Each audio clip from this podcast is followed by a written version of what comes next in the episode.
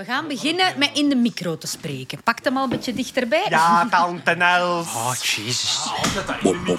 Dit is een podcast op wetenschap gericht. Wij zijn zelden van onwaarheden beticht. En wij zijn nog nooit voor corruptie gezwicht. Dit is het Nerdland. Maandoverzicht. Met uw gastheer Lieven Scheire. Goeiedag iedereen en welkom bij een nieuw Nerdland maandoverzicht. Het is vandaag 29 september. Wij kijken terug op het wetenschapsnieuws dat ons de voorbije maand is opgevallen. En ik doe dat vandaag met Els Aarts. Hallo. Met Jeroen Baert. Hoi. En met Kurt Beheid. Goedemiddag. We zijn maar met vier vandaag. Oh, Ga veel babbelen. dan wordt het ongetwijfeld een korte podcast. Ja, zoals we elke keer, waarschijnlijk. zoals we elke keer zeggen. Alright. We gaan eens kijken wat er allemaal gepasseerd is. En ik ga beginnen met iets dat denk ik al een keer eh, vermeld geweest is in de podcast. Er is een vrouw die Parkinson kan ruiken. En die werkt nu mee met onderzoekers aan een, een detectiemethode. Een nieuwe detectiemethode. Het is zij in een doos. En zo Peter heeft dan een keer gezegd dat, ze, dat die bijen getraind worden door dan zo honing en, en, en voed. Ja, Ja, voilà. En bij haar is dat met Ben Jerry's. ja waarschijnlijk. Ja. Ze heet Joy Milne. En ze heeft eigenlijk, denk ik, 40 jaar geleden al, eh, merkte ze plotseling op dat haar man anders begon te ruiken. En eh, eh, jaren later kreeg die man de diagnose Parkinson. En zij had toen een vermoeden van, ja, misschien kan ik dat wel ruiken. Haar man was een dokter ook en die heeft dat toen wetenschappelijk getest. Die hebben toen een team samengesteld om het te testen. Ze hebben verschillende Parkinson-patiënten een t-shirt laten dragen een tijdje. Verschillende niet-Parkinson-patiënten een t-shirt laten dragen. Ze hebben die vrouw laten ruiken aan die t-shirts. En die zei, deze heeft Parkinson, deze niet, deze niet, deze wel, deze wel, deze niet. Ze was maar bij eentje fout. Ze had van één gezond persoon gezegd dat die Parkinson had. Acht maanden later kreeg die man de diagnose Parkinson. Oh joh. Dus eh, ze was zelfs beter dan de medische manier. En dus zij ruikt Parkinson nog voor het gediagnosticeerd kan worden. Hij is een hele deprimerende partytrick. hoor. Kom eens mannetjes, ik ken het trucje. Nu, ik vind dat wel heel intrigerend. Ik heb ook een hele scherpe geurzin. Ja. En ik heb soms ook zo van, gelijk van collega's of zo van, jij riekt ineens anders. Oh. En dan, ja, allee, ik lees daar ook altijd dingen over en zo. Hè, van bijvoorbeeld als je suikerziekte hebt, dat je zo, dat je eh, adem anders begint te ruiken. Ja. Zo. En dan denk ik, oh, ik riek dat. Hè. En die gaat, oh, die gaat suikerziekte. Zo.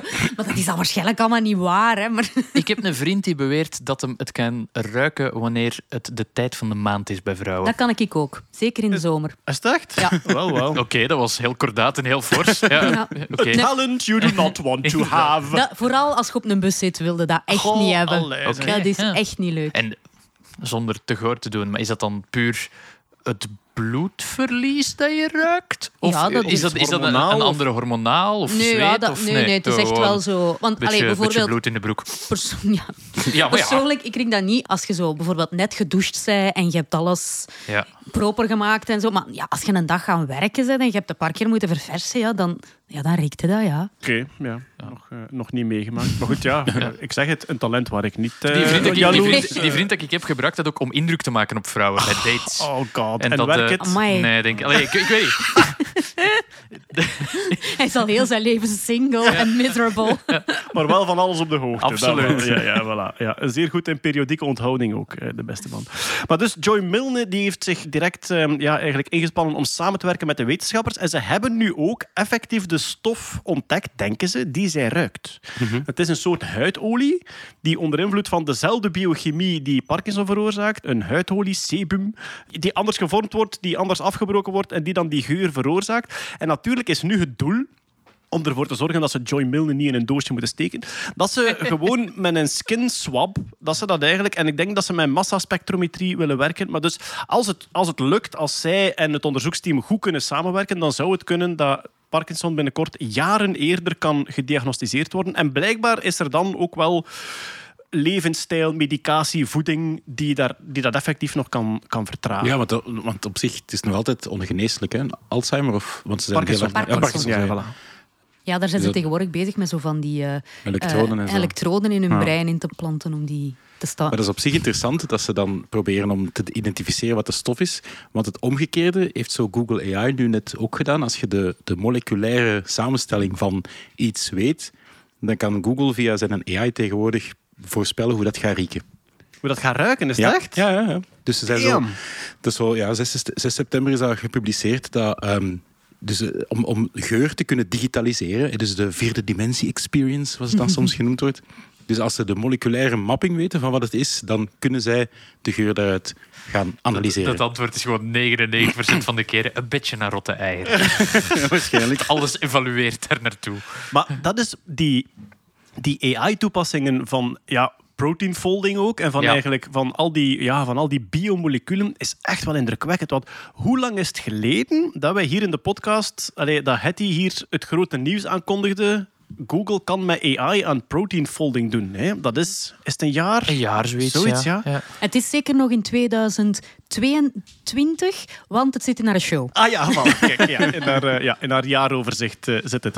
Maar ja, da- daar is nu al een industrie rond. Hè? Dus er zijn al AI-bedrijven die niet anders doen dan protein folding virtueel en dat ook aanbieden en daar nieuwe medicijnen mee willen ontwikkelen. Dat is echt waanzin. We hebben hoe nog altijd een Nerdland-team dat folding at home doet ook. Hè. Zo pure rekenkracht, folding. Ja, ja, we staan nog altijd gelijk... computerspel, een computerspel waarmee dat je zelf Ja, eh, en ook gewoon screensavers die, dat, Ah, die ja, dingen oké, doen. ja, Ja, dus rekenkracht, computertijd doneren. Ik denk dat we team, team 300 in de wereld zijn. Ah, ja. Dus alle, alle folders die nog luisteren, goed bezig.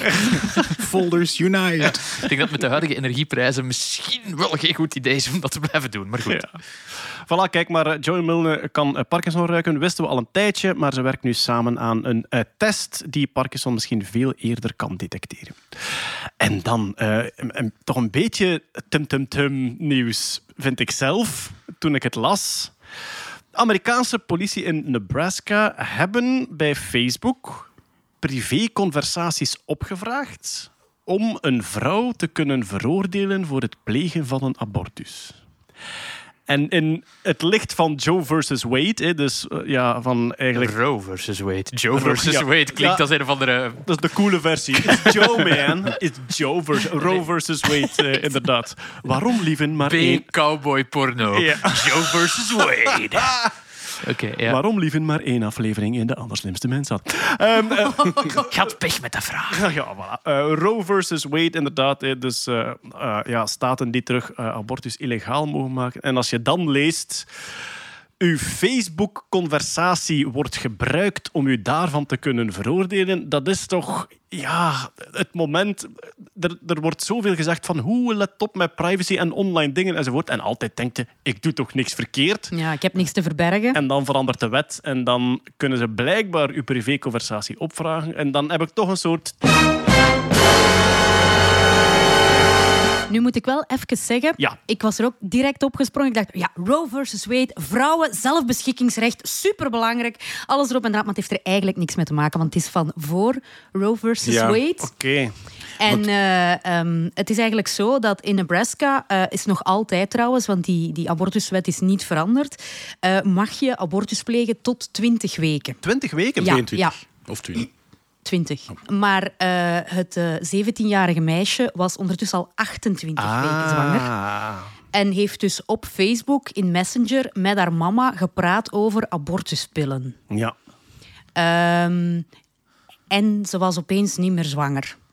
Wat dat heel raar is, want abortuspillen kunnen meestal, dat is zo een, een, een mix van twee pillen, kunnen eigenlijk, allee, of, of raad ze maar aan om tot in de tiende week te gebruiken. Daarna is de kans heel klein dat dat, dat, Ja. dat nog werkt en zo. Dus, maar ja, Maar dus, als ik het goed begrijp, is wat zij gedaan hebben, zou ook in België strafbaar zijn. ja, want hier bij ons mag je maar tot 12 weken Ja, voilà. abortus plegen. Inderdaad.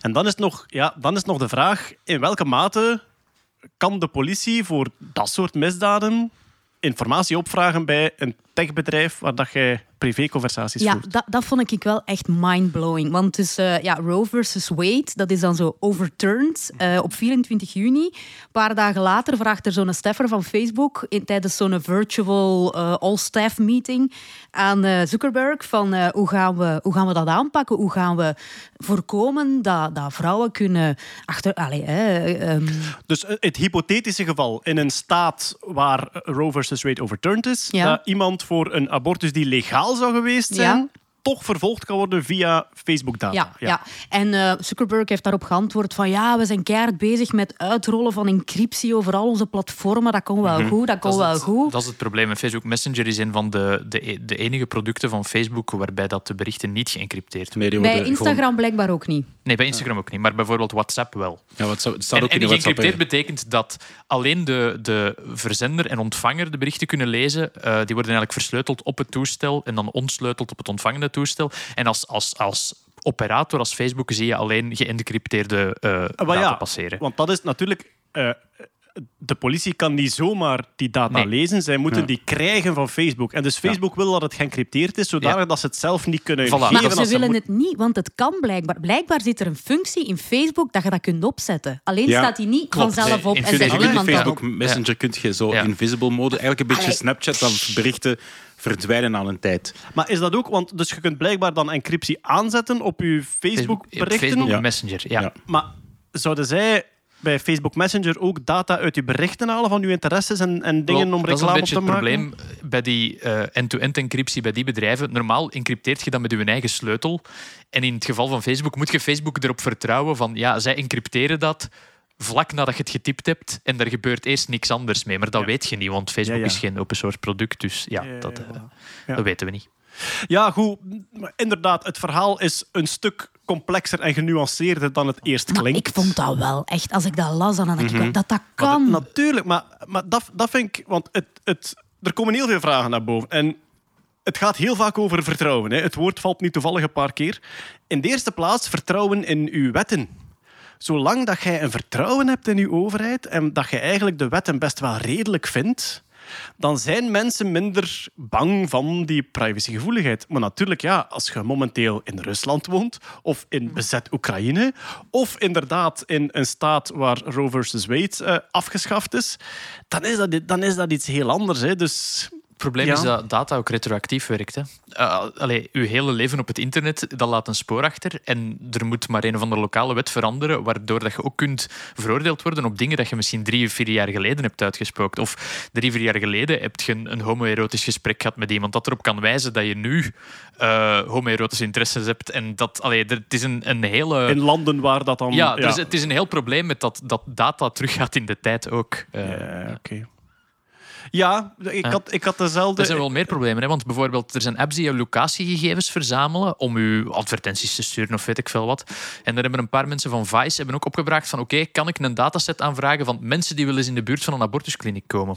Oh, maar ik heb ook, want eh Inti heeft een paar dagen geleden heeft hij zo een paper gereleased Ja, dat hem heeft kon mensen ja. terugvinden via eh hun Nummerplaten. parkeerapps. Ja. en zo. Ja. Ja, dus je hebt een parkeerapp en wat kun je doen bij die apps? Je kunt je nummerplaat invoeren en je bankkaartgegevens en dan gaan de slagbomen automatisch open van de aangesloten parkeergarages.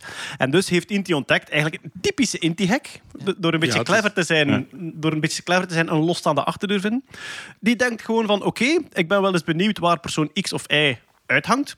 Ik, ik ga gewoon die zijn nummerplaat invoeren met mijn bankgegevens. Dus eigenlijk zou je kunnen zeggen, ik doe u een plezier, ik betaal al uw garages. Maar je krijgt wel onmiddellijk de afrekening. Dus je weet, je krijgt eigenlijk een melding op je telefoon, die persoon is nu in die parkeergarage. En goed, alweer, je moet al naar extreme scenario's gaan eer iemand daar voordeel uit haalt, maar stalkers, contactverbod, Ja, ja, ja. eh, en dan... Ja, of mensen van wie dat de nummerplaat gewoon publiekelijk is, gelijk alle parlementsleden. eh, ja, bijvoorbeeld. eh, maar, Of dat- die van de dat- Geens. Haha. Maar dat, dat parlementsleden of ministers zouden ontvoerd worden in België, Dat lijkt niet, mij nu wel... On, ja, ja, Ja, ja. die dreiging was er dus, hè. Ja. Ja. inderdaad.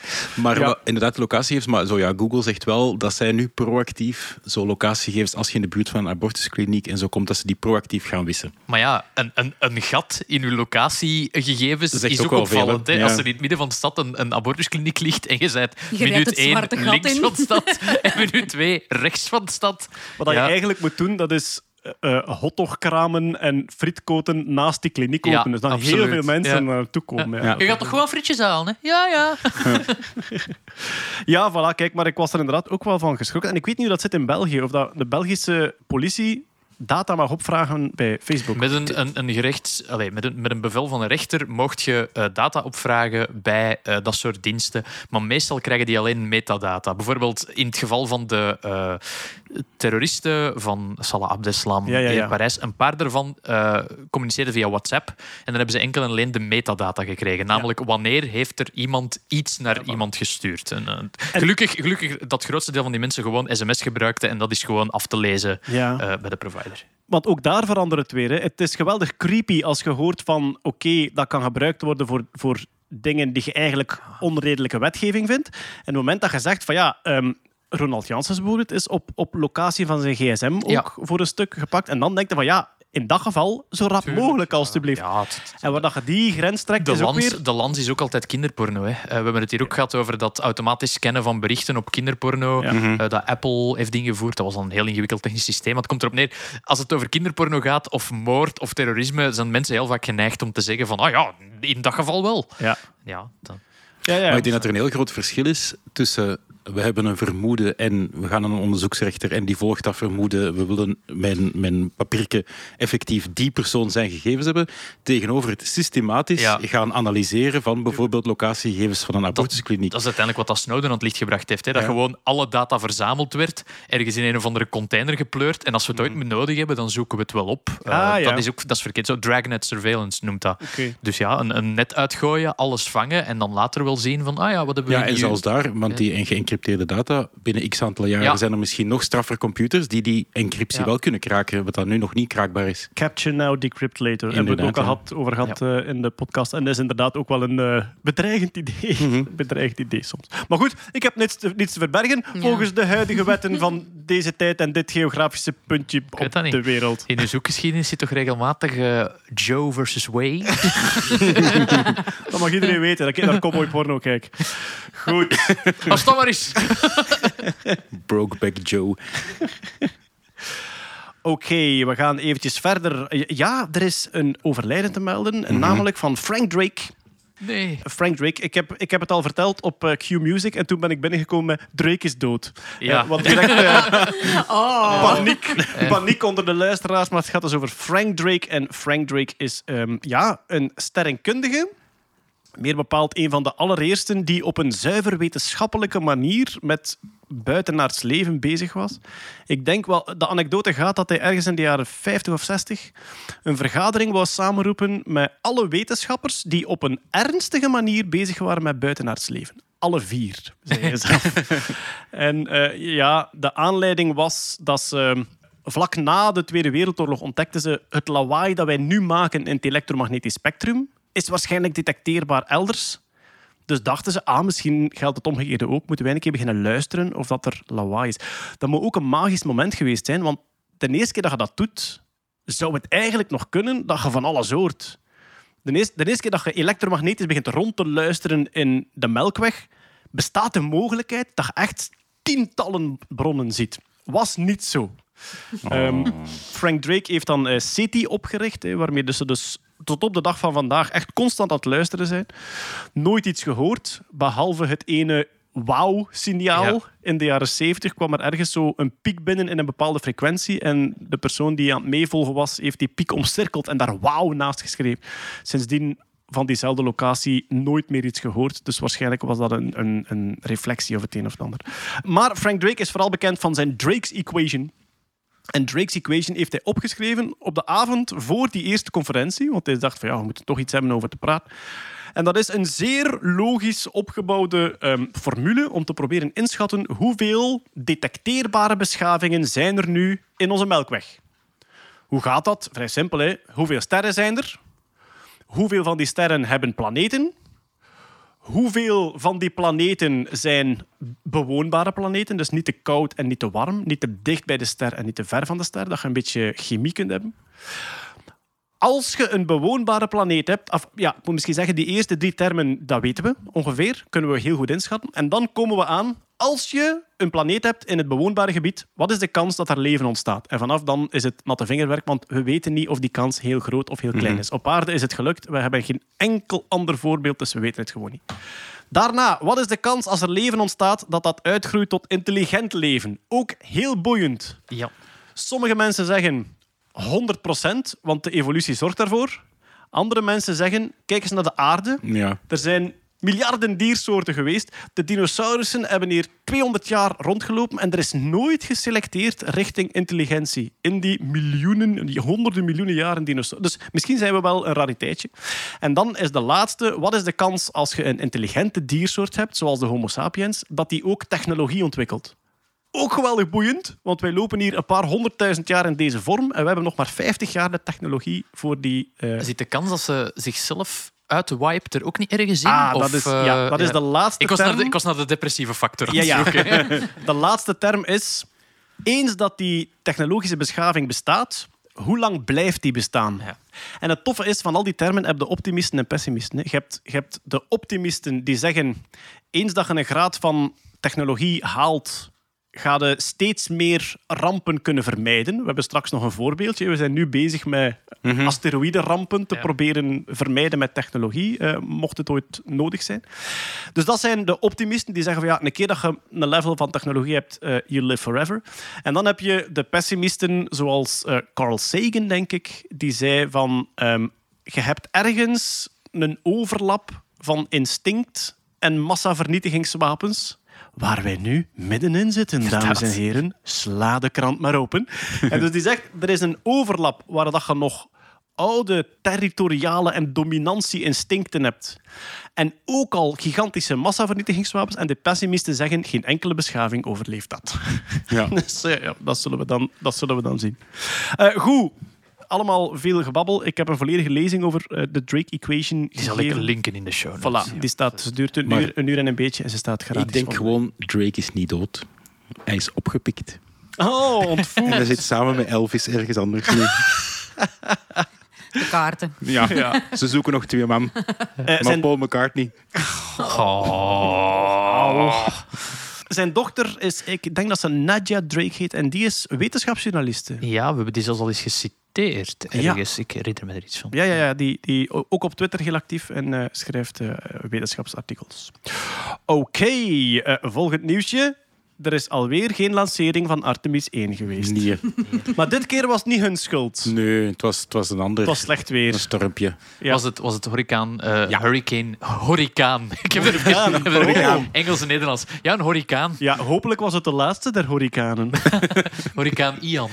Ion. Ian, ja. ja, inderdaad. De, eh, er is een orkaan gepasseerd, dus ze hebben hem helemaal teruggerold. Ja, ze hebben hem zelfs in, in, eh, gered. Allee, is, Ja, want is hij zou, zou kunnen omwaaien. En Dan dan, zou Ze- zijn eigen kunnen opstijgen. Zo. en dan Ze zat hebben haar gered en ze zou kunnen omwaaien. Ah ja, uiteraard. Ja. dat is waar. De fallus is vrouwelijk dit keer. Ja. En Korte, het is een hurricane. korte recap voor de nieuwe luisteraars. De Artemis-raket, de raket waarmee eh, we terug naar de maan willen eigenlijk. Dat, eh, in het heel kort uitgelegd. Genoemd naar Artemis, Ja. de zus van Apollo.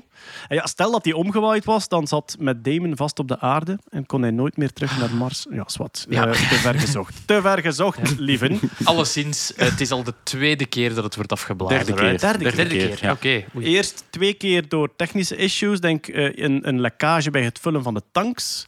En dan was het uitgesteld. Dan zeiden ze van nu gaan we het langer uitstellen dat we alles kunnen herstellen. Toen dachten ze daar zijn we mee klaar. En dan was het normaal 27 september, eergisteren voor ons op dit moment, ging hij gelanceerd worden, door het weer eh, afgeblazen. Het zou kunnen tegen dat de podcast uitkomt dat er al een nieuwe poging is, dat weet ik eigenlijk niet. Eh, maar we zullen zien. Je zou denken dat je de angular velocity van zo'n hurricaan kunt gebruiken om een extra boost te geven met lanceren. Ja, ja, dat is waar. Want zoals we allemaal geleerd hebben uit ehm Kerbal Space Program, een beetje ruis en een beetje duwtjes links en rechts, die helpen, Absoluut, die helpen vooral bij het lanceren. Kerbal Space Program, voor wie het niet kent, is een spel waarbij dat je als een soort buitenaardse beschaving je eigen ruimtevaartprogramma moet ontwikkelen. En dat En, gaat niet ehm, van de eerste keer goed. En Randall Munro van XKCD, de tekenaar, die eh, dus ingenieur bij NASA geweest is, die zegt: Ik heb meer geleerd van eh, orbital mechanics van dat computerspel dan van mijn ingenieursopleiding. Hij heeft ook een tweede boek uit, What If 2, Randall Ja, Monroe. klopt. Nu we toch aan dingen zijn. En, en, En- aangeraden boekje. In het Nederlands vertaald als Ah. Wat als 2. Ja, Super. inderdaad. Ja. Goed. Ehm, ja, Artemis 1 is eh, niet gelanceerd. En er zijn mensen die zich nu beginnen afvragen of ehm, Artemis 1 voor het spaceship eh, op de maan zal staan. Ja, want het En- plan is, Artemis 1 is gewoon een keer rondvliegen tot, tot aan de maan. Artemis 2 is met astronauten een keer rondvliegen naar de maan. En Artemis 3 is landen met astronauten op de maan. Ah, er is geen onbemande landing? Ehm, dat, dat zou kunnen, weet ik Dacht niet het. zeker, zoals ik het opgezocht Toch, Maar- niet, toch niet nu, denk ik. Want Nee, nee, zeker nu niet. Artemis 1 is enkel maar een rondje rond de maan. Ja. Dat stond voor Starship ook gepland, maar we moeten wel eerlijk zijn. Starship heeft ook zijn, zijn orbital test, die eigenlijk voor juli en augustus gepland stond, ook nog niet gemaakt. Dus die lopen ook stevig achter. Maar het ziet er wel naar... Enfin, ik vind wel een beetje tekenend dat je met Starship en met Artemis 1, met die raketten, dat je een beetje old space en new space tegelijk ziet. Artemis 1 is een heel typisch old space project. Geweldig engineerd, diep over nagedacht. Dit is hoe we het gaan doen. Je zet alles klaar en vanaf het kleinste anomalietje alles afblazen en opnieuw beginnen. Ja. En even een maand pauze terugrekenen. Maar zelfs dat... Zelfs, Terwijl, wat is de aanpak van New Space? Enfin, typisch de aanpak van SpaceX. Schiet maar in de lucht. Als het ontploft, is het interessante data. Wat als ze met Starship een paar keer gedaan hebben, dat kan Old Space en de NASA zich blijkbaar niet permitteren. Maar dat zorgt er wel voor dat je met die hele stugge en trage en een beetje piepkrak vooruitgang zit. En misschien is dit, want denk Everyday Astronaut eh, heeft zelfs een filmpje. ehm, eh, Why Does SLS Still Exist? Space Launch System van de NASA. En dat gaat hem over. Ja, is het niet gewoon, gaat Starship het niet gewoon overnemen op korte tot ja, middellange termijn? als je zelfs kijkt naar het design van die raket, van die Artemis-raket, dat lijkt toch heel veel op de raketten die dat de Space Shuttle lanceerden. Zo ene grote oranje booster in het midden en dan twee boosters langs de zijkanten die eigenlijk helemaal opbranden. Kurt heeft het over de kleuren. Dat is weer gewoon oranje in het midden, wit langs de zijkant. We've Ja, been here, ja. hallo. Nee, nee, maar ik bedoel, het, het idee van waar, we schieten alles naar boven en het zal wel ontploffen of opbranden en het kleine capsuleke van boven keert Ja. Ja, voilà. De tube komt terug. De chip komt terug, ja, ontploffen. met Ja. de parachute. Maar kijk, eh, het is het thema van de voorbije maanden. eh, wachten op de, de lancering. Zowel de orbital test van eh, Starship als de Artemis 1. Uitgesteld, uitgesteld, uitgesteld. Eigenlijk is dat een nieuwe space race aan het worden. Ja, het is een beetje space weight eh, op dit space moment. eigenlijk, ja. Oké, maar er was eh, wel ander spannend nieuws. Ja. Iets wat wel gelukt is, Kurt, is de DART-missie. Wat is het doel van de DART-missie? Ja, voor zover het is keihard in het nieuws gekomen, dus ik denk dat iedereen wel mee is. Maar ik vind het ook wel altijd als inleiding ook wel heel grappig hoe dat soms namen genoemd worden en dan er is een term voor hè, dat je eerst je woord kiest en dat dan in, invult zo. Dat Een dat zo na- bacroniem. Een ja. Een, een, DART. acro- een acroniem is zoals NASA. eh, Ja. Dus eigenlijk de letters van de, van de eerste woorden. En nu probeer ik mij te herinneren. National, National Aero- Association. Aerospace Association. Air and Space, zoiets. Ja. Ja. En een backroniem is, je neemt eerst het woord, zoals de, de Trappist-telescoop. En Ja. dan, dan maak je achteraf met die letters iets dat... Dat is een beetje gelijk de, eh, de Bacropolis in Athene.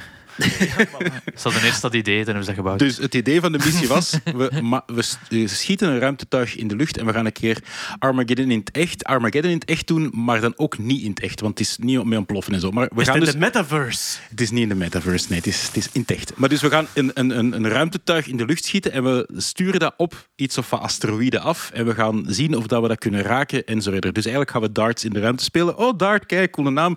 Weet je wat? We noemen het dan Double Asteroid Redirection Oh, cool. Maar waarom dubbel? Dubbel omdat de asteroïde waar ze naartoe vlogen, dat was niet één asteroïde, dat was een asteroïde, een kleintje. Namelijk het kleintje Dimorphos, nee, Dimorphos, sorry, of Dimorphos. Het is uit Grieks dat komt en het, die draait rond Daidamos. Dus je hebt een klein asteroïde dat draait eigenlijk ja, in een Ah, baan een rond een- een, grote. Een Ja. maan rond een... Ah, oké, cool. Die naam zegt trouwens in het Grieks ook tweeling, dus wat dat ook heel schoon Ja. is natuurlijk. Dus ai, er, er zit wel wat logica in. Die, ze hebben er heel hard over Dus als gebrainstormd. ze dat in het vervolg gaan gebruiken, is het gewoon art. Als het op een enkele asteroïde is. Of SART. Ah single. SART. Ik hoop, ik hoop dat ze een, Fart, ja. ik hoop dat ze een, fluor, een fluoride asteroïde Of ontdekken. een fabulous. Ja, fabulous asteroid. Oh, Of een asteroïde met, met, met helium in. En alleen de single helium. Ik wil gewoon een chart maken, sorry. Ja. Oké. Maar ehm, ja, Ja. Er, ik vind het wel heel cool. Wij zijn de eerste generatie die testen doet. Wat gaan we doen als er zo'n grote steenblok op Ja, ons ja, ja, afkomt? maar het is, het is een hele verre. Het is 11 miljoen, ja, relatief gezien ver, 11 miljoen kilometer van de aarde vlogen. Ja. Wat dat ook wel, ja, qua radiocommunicatie, ja, je zit ook, ik weet niet hoe snel te vliegen, namelijk 23.000 kilometer per uur. Dus je kunt niet even met een joystick op aarde gaan regelen om bij te sturen. Dus dat was volledig autonoom. En dat was zo'n beetje de test. Kunnen wij op die afstand, tegen die snelheid, iets, een richting geven dat dat iets anders kan raken? En eigenlijk is het een beetje biljart, want ze willen met die... Nee, darts. Oh, ja, ja. Oh. Maar, maar ze willen met die impact, willen Ja. ze eigenlijk die asteroïden van baan doen Ja. veranderen en liefst nog op exacte manier die ze op voorhand Ja. berekend hebben, Ja. zodanig dat je iets wat op de aarde afkomt, lang op voorhand kunt. Ah, wel, op het moment nu weten ze dan nog niet of dat, dat gelukt is. Ja. Ze weten wel dat ze hem geraakt hebben. Er zijn beelden, want dat, dat is ook wel heel cool om te zien. We zullen die filmpjes ook online Ja. zetten. Je ziet echt zo die asteroïden dichtbij komen, dichtbij komen. dichtbij- en dan zo nog een halve jeep weg. Dat je weet van, tijdens het verstuur is dat ding gecrashed. Maar ik heb, ik heb ook beeldjes gezien zodat je echt Ja. een impact ziet. Ja, Zo ja, dat dat een was- dat was bolletje zelfs een- en dan ineens zie je zo een wolkje bij het Dat was bolletje. zelfs een, een, een, een, een telescoop op aarde die dat op zich gefilmd had. Dus, dus ze dat- weten wel dat het geraakt heeft. Heeft James Webb ook geen beelden gemaakt? Ja, maar die zijn er nog niet. Nee, Ah, dat is waar. James Webb en... ehm, Hubble? shit. Ja, Hubble. Ze hebben, alle, ze hebben alles wat in de ruimte hing qua, qua telescopen en toestanden, hebben ze Amai. allemaal erop gericht. Dus je Zeg, gaat nog beelden Hubble, krijgen. Hubble kan met zijn oude ogen toch niet zoveel kijken. Wat gaat Ze hebben er een lens voor gezet. Het was echt Armageddon. hè. Maar je hangt daar dan als, als klein ruimtesondeke en Ja. zowel James Webb als Hubble kijken naar u. Dat zegt ze van, alright, my moment Ja, to om, shine. om, de, om de verhoudingen te zien, want het is inderdaad een heel klein ruimtetuigje. Dus die, het, het stuk asteroïde dat ze opgeschoten hebben, was ongeveer 150 meter diameter. Pakt een voetbalveld. En het, eh, dus de DARTS-raket, dat erop, ah, satellietraket, whatever ruimtetuig dat erop geschoten is, had eh, 1,3 kubieke meter ongeveer. Een frigo eigenlijk. Dus ze hebben een frigo op een voetbalveld laten schieten. Voilà. Ja, dat is een wacht, die ben ik ook al een paar keer. En, en voor de duidelijkheid, die asteroïde was een die niet op weg was naar de aarde. Nee, nee. Zou het kunnen? Ja, Dat ben ik ook de hele tijd aan het. Ja, Nee, nee, dat lijkt nee. mij het begin van een film met Louis, met Louis de Funès. Monsieur le professeur, il y a une erreur, oh non. Oh non, qu'est-ce qui se passe? Nee, wat dat ze hopen is dat Dat hij niet op de Ah, aarde wacht, nee. afkomt nu. Wat dat ze hopen is dat ze eigenlijk ze kunnen, ze weten wat de baan is van het kleine aan, ehm, op, rond de grote, dat ze eigenlijk die met 10% dichterbij geduwd hebben. Dat is hetgeen wat dat ze hopen. Ah, ja. En dat gaan ze dus proberen te meten de volgende dagen, maar dat weten ze nu nog niet of dat, dat gelukt is. Ze weten dat de impact er geweest is, maar ze weten nog niet de impact van hun impact. Ze Maar dus ze hebben, ze hebben op de kleine gemikt, niet op hebben de de grote. kleine gewicht, ja. Ah, ja, het direct eh, de lat een beetje hoger gelegd, ja. Ah, de, de, de, het is het, het, Ja, het omdat de maandje- grote, als ze de grote uit baan zouden duwen, dan zou de kleine meevolgen. En Ja. misschien dat dat iets risicovoller was om inderdaad van shit, dan komt hij wel op de aarde. nu, er zijn nog een aantal eh, toffe dingetjes, toffe reacties. Hè, zo, ja, that's one for the dinosaurs. Zo, mensen. of ehm, er is zo ook een heroïsche filmtrailer en al gemaakt. Maar ook grappig is, Google had een easter egg. Namelijk, als je googelt op NASA DART, moet je maar een keer doen. Ik ga niet zeggen wat er gebeurt, maar dan is zo typisch iets dat er gebeurt. Zoiets tof. oké. Ehm, en voor de Dan mensen... vliegt er een frigo er eruit die, die nu een laptop van tafel kletst. zou kunnen, zou kunnen. Ehm, en het laatste is zo een Twitter-account dat ik ook wel heel grappig vind om zo te weten van 11 miljoen kilometer. Dat is keiver, dat is totaal buiten reach. Ehm, er is er ene die dat... ehm, alle asteroïdes die dat binnen een baan van 30 miljoen kilometer van de aarde, dat dat gewoon tweet. We hebben juist een, weer een die de aarde Ah, ja. gepasseerd is. Juist. Hoe heet die nu weer? En die heet eh, Low Flying... Wacht, sorry. Low Flying Rocks heet die. Low Gewoon at Low Flying Rocks. Dat is wel een toffe dat je af en toe kunt... Ah, er is er weer een gepasseerd. Oeh, niks van gemerkt. Oké, maar kijk, dus eh, de DART-missie is eh, geslaagd. Enfin, de metingen zijn nu nog bezig om te kijken of de afwijking volgens de berekeningen is. Maar voor mij is dat een heel cool idee. Wij zijn de eerste generatie die eigenlijk denkt, stel dat wij lang op voorhand zo'n rotblok zien afkomen, dan kunnen we daar iets naartoe sturen. Dit is één techniek, er iets, iets keihard tegen laten vliegen dat het afwijkt van de baan. Een andere techniek is om een eh, raketje zich te laten vastgrijpen aan die asteroïde en dan eigenlijk door heel lang te De duwen, zo, booster. ja. die eigenlijk een beetje En, weg te duwen. en een boring te doen en dan laten ontploffen. En Bruce Willis erin te steken. Ja, maar dat is trouwens dat, dat dat- is. Dat is ook een heel slecht idee, want dan heb je niet één asteroïde, maar meerdere asteroïden. Maar wel een zalige soundtrack. Hallo. Nee, ik ga niet doen. Maar, Oké. Eh, Volgend nieuwsje. Eh, aha, een jaarlijks feestje. De Ah. Ig Nobelprijzen zijn uitgereikt. Eh Ig Nobelprijzen, altijd een maand voor de Nobelprijzen. En ja, eigenlijk ontstaan als een parodie op de Nobelprijzen, maar nu meer geëvolueerd naar Research that first makes you laugh and then makes you think. Jeroen, het is altijd uitkijken naar... Zijn er Belgen dit jaar? Eh, Geen Belgen. Nee, nee niet Er zijn wel. Nederlanders. Er zijn Nederlanders. Ja, ja er is, en ik ga beginnen met de Nederlander, eh, namelijk Peter de Smet, die eh, de Ig Nobelprijs voor de kunstgeschiedenis gewonnen heeft. Die heeft namelijk een interesse in eh, eh, pottery. Dus ja, t- Aardewerk, ja. Aardewerk, dat is het woord dat ik zocht, uit de, de Mayaanse periode. Wanneer was de Mayaanse periode? Midden-Amerika, ja, 1000 na Christus. zoiets. 600 tot 900 na Christus. In mijn kop is het altijd ouder. Ja, maar wij zijn, wij zijn daar zijn pas... verkeerd allee, eh, onze Europese geschiedschrijving is daar pas de, in, in 1500 toegekomen natuurlijk. Wel, in 1977 is er zo'n pot ontdekt waarop dat duidelijk Maya's te zien zijn die een enema toedienen. Een enema, een, een Mayai, sorry, ja. Een enema, een, een, een, een spoeling. Een de- darmspoeling. een darmspoeling. Ja, ietsje binnengieten in de aaner. Inderdaad. Eh, ze, ze wisten al langer dat die voor medisch gebruik eh, eh, gedaan Ah, ja. werden. Maar daar op die pe- specifieke afdeling leek het eerder recreatief te zijn.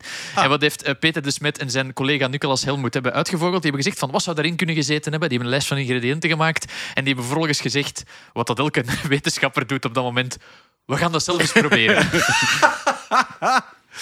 Ja. Motorolie, Absoluut. Eh, ze chi- chilipeper. Haal Ja. de vodka-tampon. Het was, het, was, het, was vooral, het was inderdaad vooral alcohol. Normaal moet er ook nog tabak bij, maar dat vonden ze te gevaarlijk.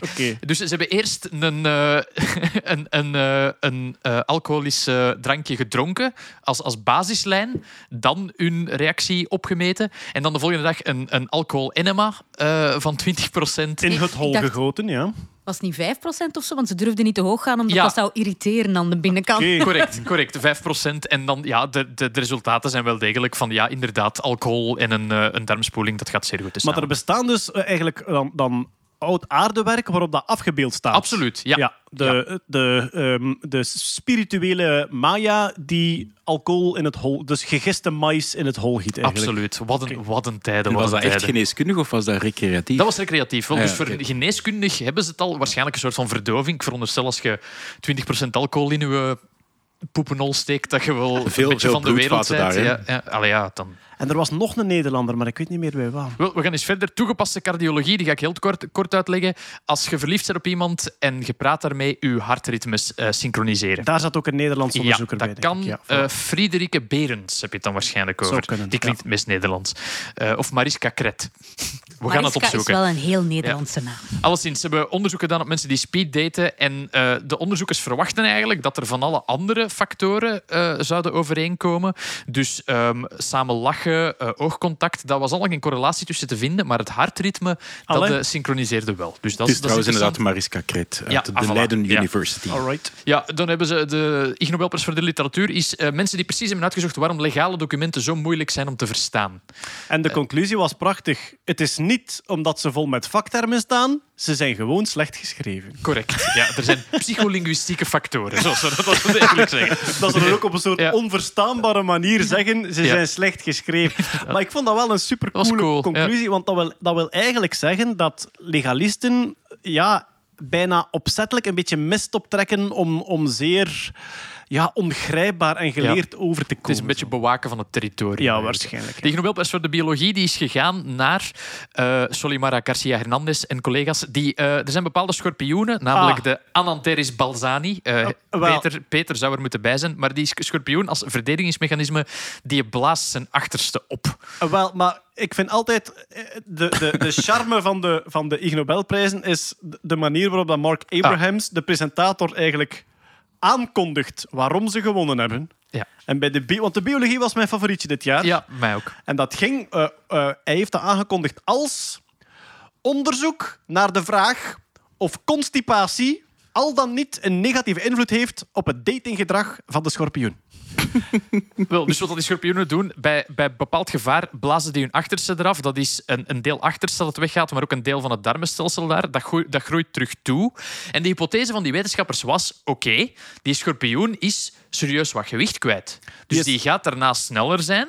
En dus mogelijk ook in het paringsdansen sneller een wijfje kunnen vinden. Ook al is zijn achterste eraf geblazen. zo, have you been Ja. working out? Maar zij dachten dat dat effect zou verminderd worden, omdat die schorpioen is de facto geconcipeerd. Want hij heeft Voor de zijn- rest van voor zijn de rest van zijn leven. leven. Want Ja. zij heeft zijn, zijn aarsnet eh, in duizend frutten Ah, van dus dat geblazen. groeit niet terug. Dat groeit niet terug. Dus dat nee, groeit gewoon toe. Dus Dat is een Dicht. scheet laten en uw gat groeit toe. Ja. Ja. En dan Alright. ontploft dat terug. Ja, dat was de hypothese. Dat- De hypothese was, die schorpioenen gaan eerst sneller zijn, want hippie, de helft van mijn lijf kwijt. En dan trager, van, oh fuck, ik zit vol met kak. Wat blijkt nu, het heeft er geen effect op. Dus constipatie heeft geen Ja. invloed op het datinggedrag. Ook al zijn die schorpioenen 25% van hun lichaamsgewicht kwijt vlak na de ontploffing. Ze wandelen en, en paren blijven, even snel. die blijven nog, dus nog een tijdje leven en dus die zijn hun eigen luier. Dus Ja. eh, dat achterlijf dat verdikt langzaam en alles wordt daar een beetje in opgevangen. Dus en een- de vrouwtjes kunnen nog zwanger worden, maar ze krijgen minder nakomelingen omdat er te veel kak in de weg zit. Dus die kinderen kunnen effectief zeggen, my mom's full of shit. Ja. Ah, en dan kan die niet nog een keer ontploffen. Eh, nee, want Nee, die ontploft niet keer. echt. Die, die werkt Als je zijn Die werkt trapt dat af, ja. En dan krijg je keiveel kak over. Maar die, die werpt de staart af gelijk een, een hagedis. Ah, Eh, dus maar je, neemt die een staart vast en die werpt dat af. En het coole is, want er stonden filmpjes bij bij de onderzoekers. Het coole is, een keer dat die een staart afgeworpen is, blijft die ze nog steken Ja, en ja, ja. uithalen met die pin. Ja. Wat gemeen. Het is, het is de pin, het zijn de gifklieren, de anus en, eh, Anus. en, en nog wat meer, meer darmstelsel. Dan de Ig Nobelprijs voor de eh, geneeskunde. Blijkbaar als je chemotherapie krijgt, dan is er een infectie die je kunt krijgen, een soort van je epiteelcellen in je keel, die worden aangetast, waardoor je heel gemakkelijk eh, ja, daar eh, last van krijgt. Wat doen ze normaal aan die mensen? Ze geven die ijsschilfers om op te zuigen, om dat koud te houden. Koud gaat infectie tegen, bla bla bla bla. bla. Sommige mensen vinden dat moeilijk om op te zuigen, zo rauwe ijsschilfers, want ja, je hebt dan een dag chemo achter, de rug. Dat is niet het meest fijne om te doen. Dus ze geven die mensen ijsjes, roomijs. Maar het was nog nooit onderzocht, werkt dat eigenlijk even goed als die ijsschilfers? Hoera, het werkt even goed. Dus geen dus- ijsschilvers niet meer nu. Ja. De prijs werd toege... Want ze- daar hadden ze een beetje in de formulering hadden ze, het- hadden ze het wat opgeblazen. Daar hadden ze gezegd, eh geneeskundeprijs voor het ontdekken van een nieuw cruciaal eh, ingrediënt van chemotherapie, roomijs. en dan correct. achteraf bleek, je moet het in de mond nemen. Maar alweer, first makes you laugh, then makes you think. Ehm, je hebt ook bij chemotherapie heb je zo de ijskap. Hè, dus dat ze eigenlijk een, een, ijs, ehm, ja, een muts aanzetten die gekoeld is. Chemotherapie is erop gericht om snel delende cellen aan te vallen, zoals tumoren. Je hebt nog veel andere, je hebt nog redelijk wat andere snel delende cellen in uw lichaam, waaronder uw haarcellen en dus ook inderdaad in uw slijmvlies Epiteelcellen in, uw mond. Want ja. uw mond moet heel snel genezen. hè. Als je daar een wondje hebt, is niet de bedoeling dat je heel lang niet kunt eten. En dus, hoe kan je die snelle deling stilleggen door dat te koelen? En die muts is eigenlijk een manier om uw haarwortels eh, tot rust te brengen op het moment van de chemotherapie, dat die niet eigenlijk al die gifstoffen binnenhalen. En dus op ijs zuigen is hetzelfde om te doen met die, met die mondcellen.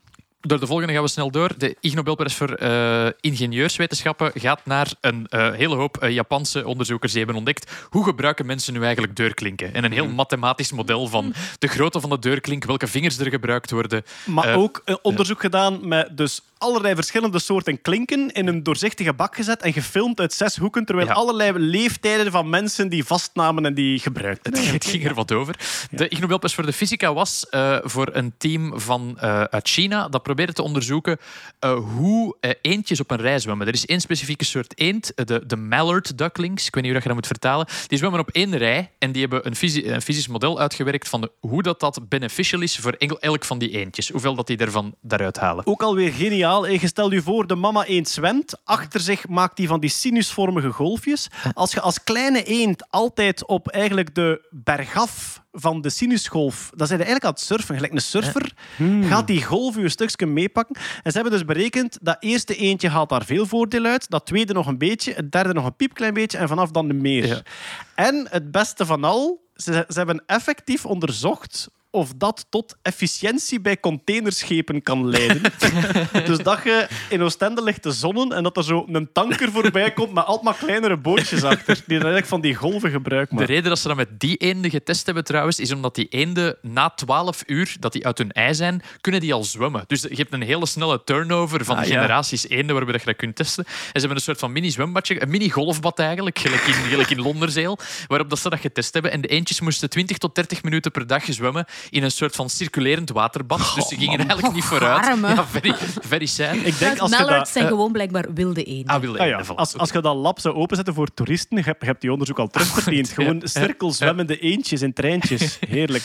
De Ig Nobelprijs voor de Vrede die ging naar eh, een hoop onderzoekers die een algoritme ontwikkeld hebben om mensen die roddelen eh, te kunnen doen. eh, wanneer vertelt je als roddelaar best de waarheid en wanneer liegt je best? Het komt er eigenlijk op neer, het is eigenlijk redelijk eenvoudig achteraf. Als je als roddelaar tegen een andere roddelaar bezig bent, dan eh, kun je best de waarheid vertellen. Als je als eh, het komt erop neer, wie, wie haalt er voordeel bij het vertellen van de leugen? Het is Eh, game theory. Het is game theory, het is ja. eigenlijk game theory in een sociale situatie.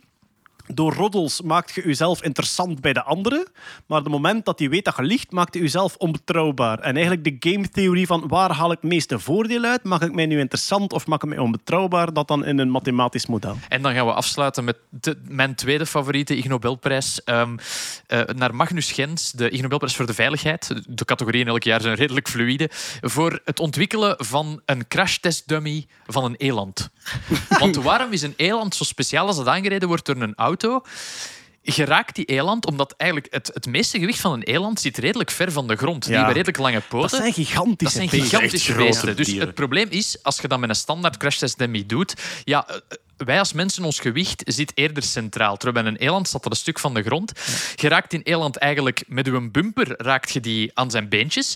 Eigenlijk is dat niet het ergste om te raken. Het is de tweede impact, namelijk dat gigantisch logge lijf dat door u vooruit Dat crasht. je bovenop u valt. Dat je bovenop je valt, dat is het probleem. En dus ja, eh, Ma- Magnus Gens heeft samen met Saab, het, eh, het automerk, heeft eh, met, met behulp van ongeveer 120 soort van rubberen banden in de vorm van een eland en met verschillende gewichten erin, heeft hij een, een dummy. Het is nog zonder hoofd. Dat is het, het vervolg van het onderzoek. Hij zegt van, het hoofd kan een soort van pendulum-effect hebben. Dat moet ik nog onderzoeken. maar dus een, een hoofdloze dummy ge- gebruikt om eh, te checken wat dat er gebeurt als je auto's tegen elanden rijdt. En effectief, ze hebben kunnen verifiëren dat de autovrakken van eland-aanrijincidenten, ze hebben dat geverifieerd met diezelfde auto's tegen die dummy te rijden en de breuken waren identiek. Dus ze hebben nu een goed model om te testen hoe goed kan onze nieuwe Saab of e- eender welke andere auto tegen het, het, het, het rijden tegen een eland. En het is juist het goed moment van het jaar, want het is weer een moment van de dronken elanden. Absoluut. Ah? Elk jaar zijn er problemen met Ja. elanden die rottend fruit opeten Oh. en dat, dat gist. Ah, en dan, herfst, worden, ja, tuurlijk. dan worden die zo helemaal zo... woe,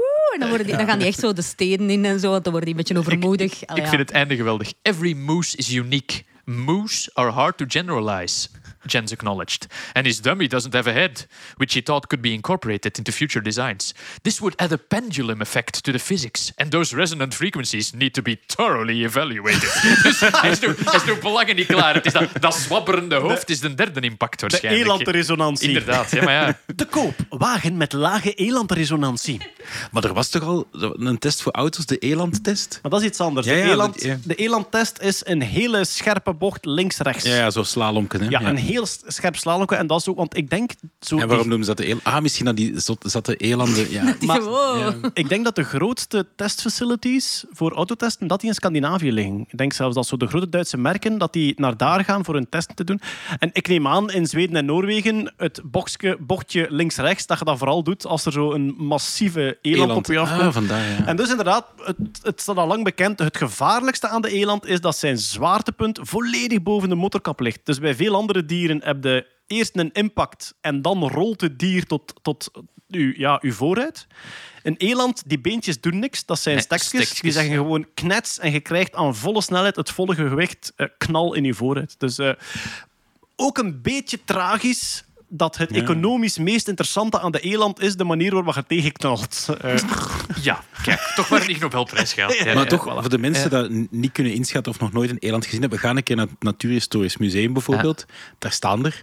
En Ja. ik weet nog als klein dat ik de eerste keer kwam, dat ik dacht van, wow, dat is groot. Dat is een Dat is enorm, beest, ja, ja, absoluut. En je wilt daar geen ruzie mee, want die, die stampen nu letterlijk tot moes. Hè. Die, Tot een, Vandaar moes. Ja. ja, maar eigenlijk, een, een Naar, de, eland... naar, de, naar de ontdekker van de eland. Maar dan weet dat die ook zo problemen veroorzaken als die dronken zijn. Dus, hè. Maar een eland, als een eland razend wordt op iets, meestal als het over de jongen gaat, hè, dat is bij alle dieren zo. Dus als jij toevallig in een bos tussen de jongen en de moeder loopt, de aanvalstechniek van een eland is om op je af te stormen, met de hoeven te klauwen tot als je op de grond ligt, en dan eigenlijk op u te stampen tot als er letterlijk alleen maar een beetje moes overblijft. Ja. Moes. Elandmoes. Oké, dat waren de Ig Nobelprijzen voor dit jaar. Een beetje AI-nieuws. Kurt, we hebben het al een paar keer gehad over eh, DALI en over... eh, ja, DALI eigenlijk 2, ja. DALI 2. Trouwens, ja, we spreken altijd over DALI 2. Hè, dus een AI-systeem dat op basis van een opdracht een afbeelding kan genereren. Er zijn er een paar andere ook. Eh, Stable Diffusion, Stable Diffusion is iets anders in de zin dat je dat makkelijk zelf kunt draaien. Want Ja. DALI 2 draait ergens Even mijzelf draaien. Dus DALI 2 draait op de cloud. op iemand anders en een computer dus eigenlijk. Stable Diffusion kan je gewoon lokaal, Ja. als, je, als je computer krachtig genoeg is, kan je lokaal Ja. op je computer zetten en kan je Ja. daar... ehm, Als je een redelijk oké GPU hebt, ja. ja.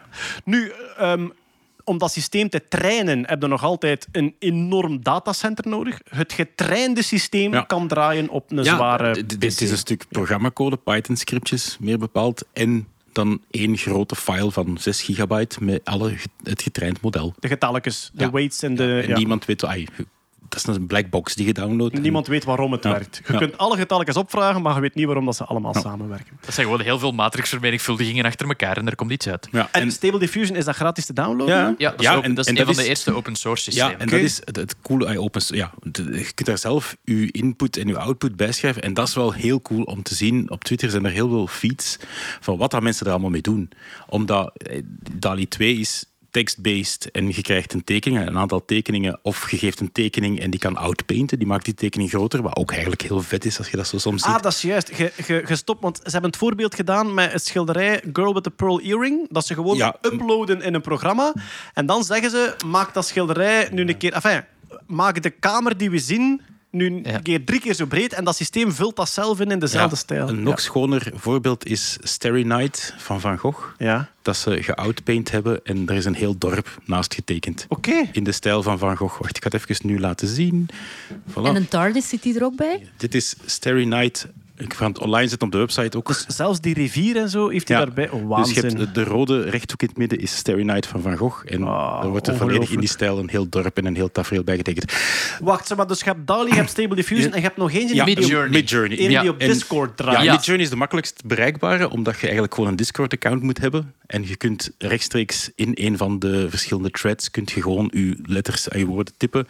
En die genereert ook een tekening voor u. Ja. Oké, ehm, we gaan eerlijk zijn. Wij zijn daar heel enthousiast over, omdat die technologie fantastisch is. Er zijn mensen die zeggen... Ja, je, je bent hier wel... Ja, vooral uiteraard illustratoren, mensen die zelf met, met kunst bezig zijn. En dan gaat het over twee dingen. Het gaat enerzijds over... Dit heeft geen artistieke waarde, want dat is niet door een bewustzijn gecreëerd. Dat is het samenraapsel van wat er gevonden is online. En anderzijds natuurlijk ook het marktverstorende effect. Het feit...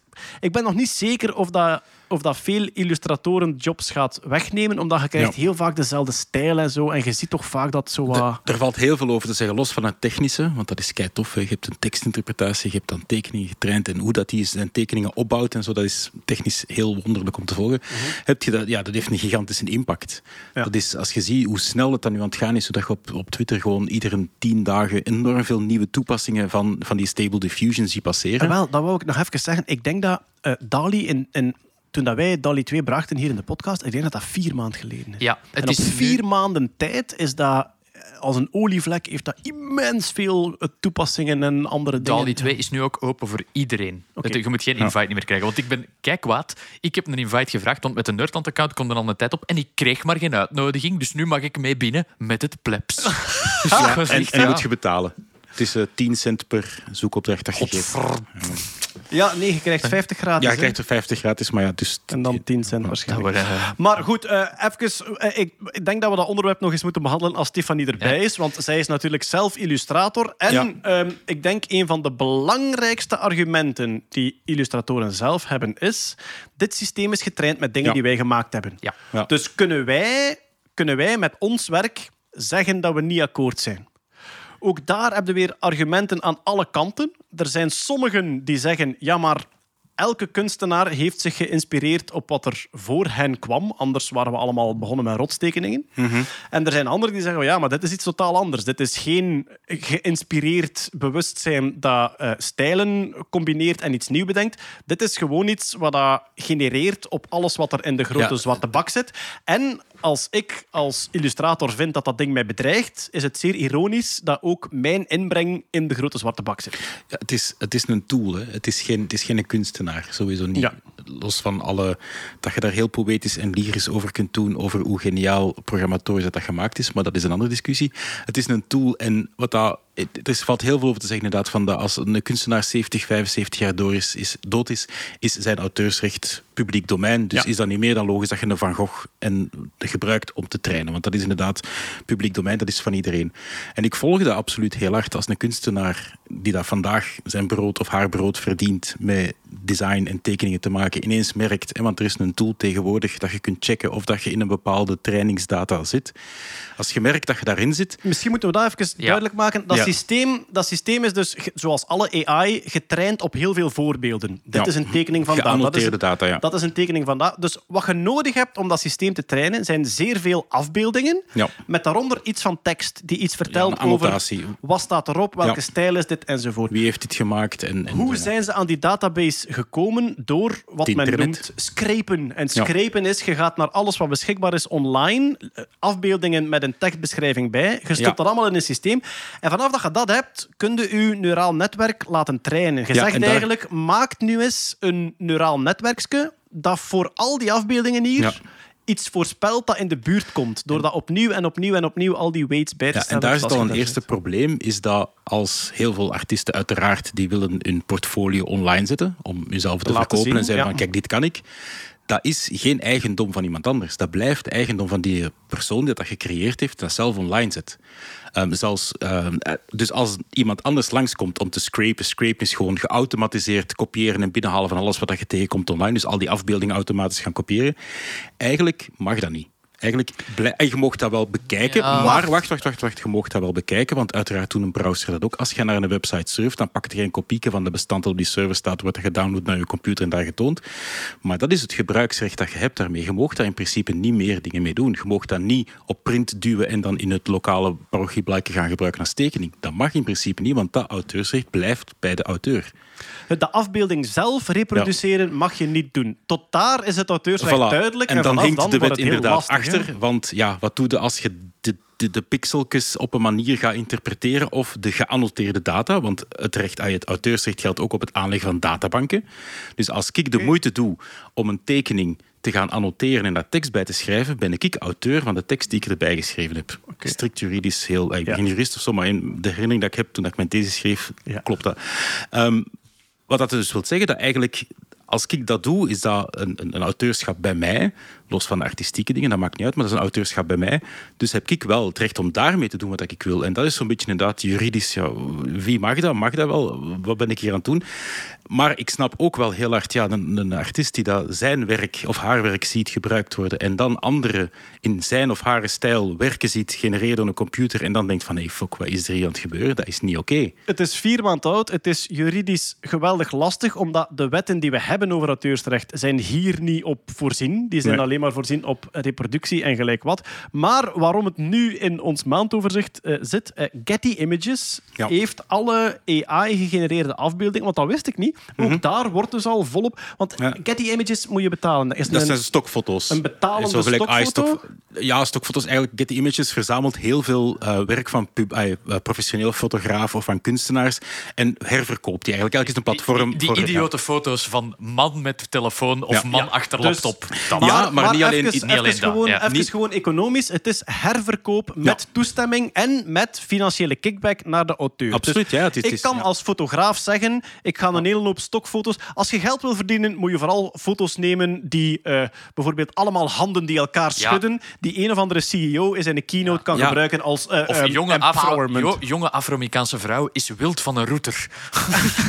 Ja, oké. Eh, Maar niet alleen stokfoto's, generieke stokfoto's, maar ook stokfoto's van celebrities bijvoorbeeld. Die zitten ook op Getty Images, waarbij dat ook de auteur, de, de, de, de fotograaf, zijn rechten, ah, de, de, het volgrecht of het, de exploitatie van zijn rechten verkoopt aan Getty Images. En natuurlijk, wat je onmiddellijk krijgt, ik zeg het, het is nog maar vier maand oud, die echte beeldgeneratie, wat je onmiddellijk krijgt, dat zijn mensen die denken van, alright, here are the dollars. Ik ga gewoon heel simpel met opdrachtjes allerlei afbeeldingen genereren die wel bruikbaar zijn als stokfoto in een presentatie of in een, in een parochiebladje of gelijk wat.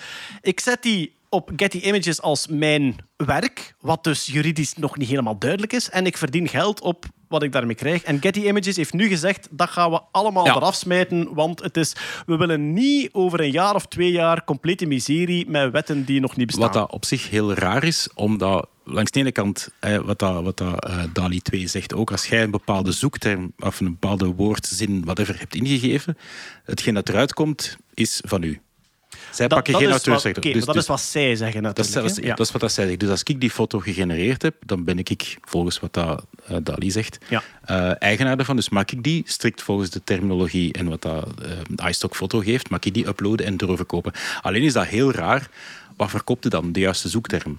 Want iedereen kan zelf die tekst ingeven en een foto hangt, laten er, genereren. hangt ervan af, want ik denk dat in sommige van die modellen dezelfde zoekterm niet altijd dezelfde afbeelding genereert. dat hangt af van zit uw seeding. Dat hangt Ja, af van inderdaad. met, met welke... waar. Dat is een dat is waar. random, Ja. random waarmee dat je begint. Ja. Eigenlijk, want ik heb de uitleg ge- gekregen eh, van een Je begint, AI-professional. je begint met random pixels en je masseert die eigenlijk in een richting van... oh, Ik wil een rode auto. Je begint met een veld vol met random kleuren.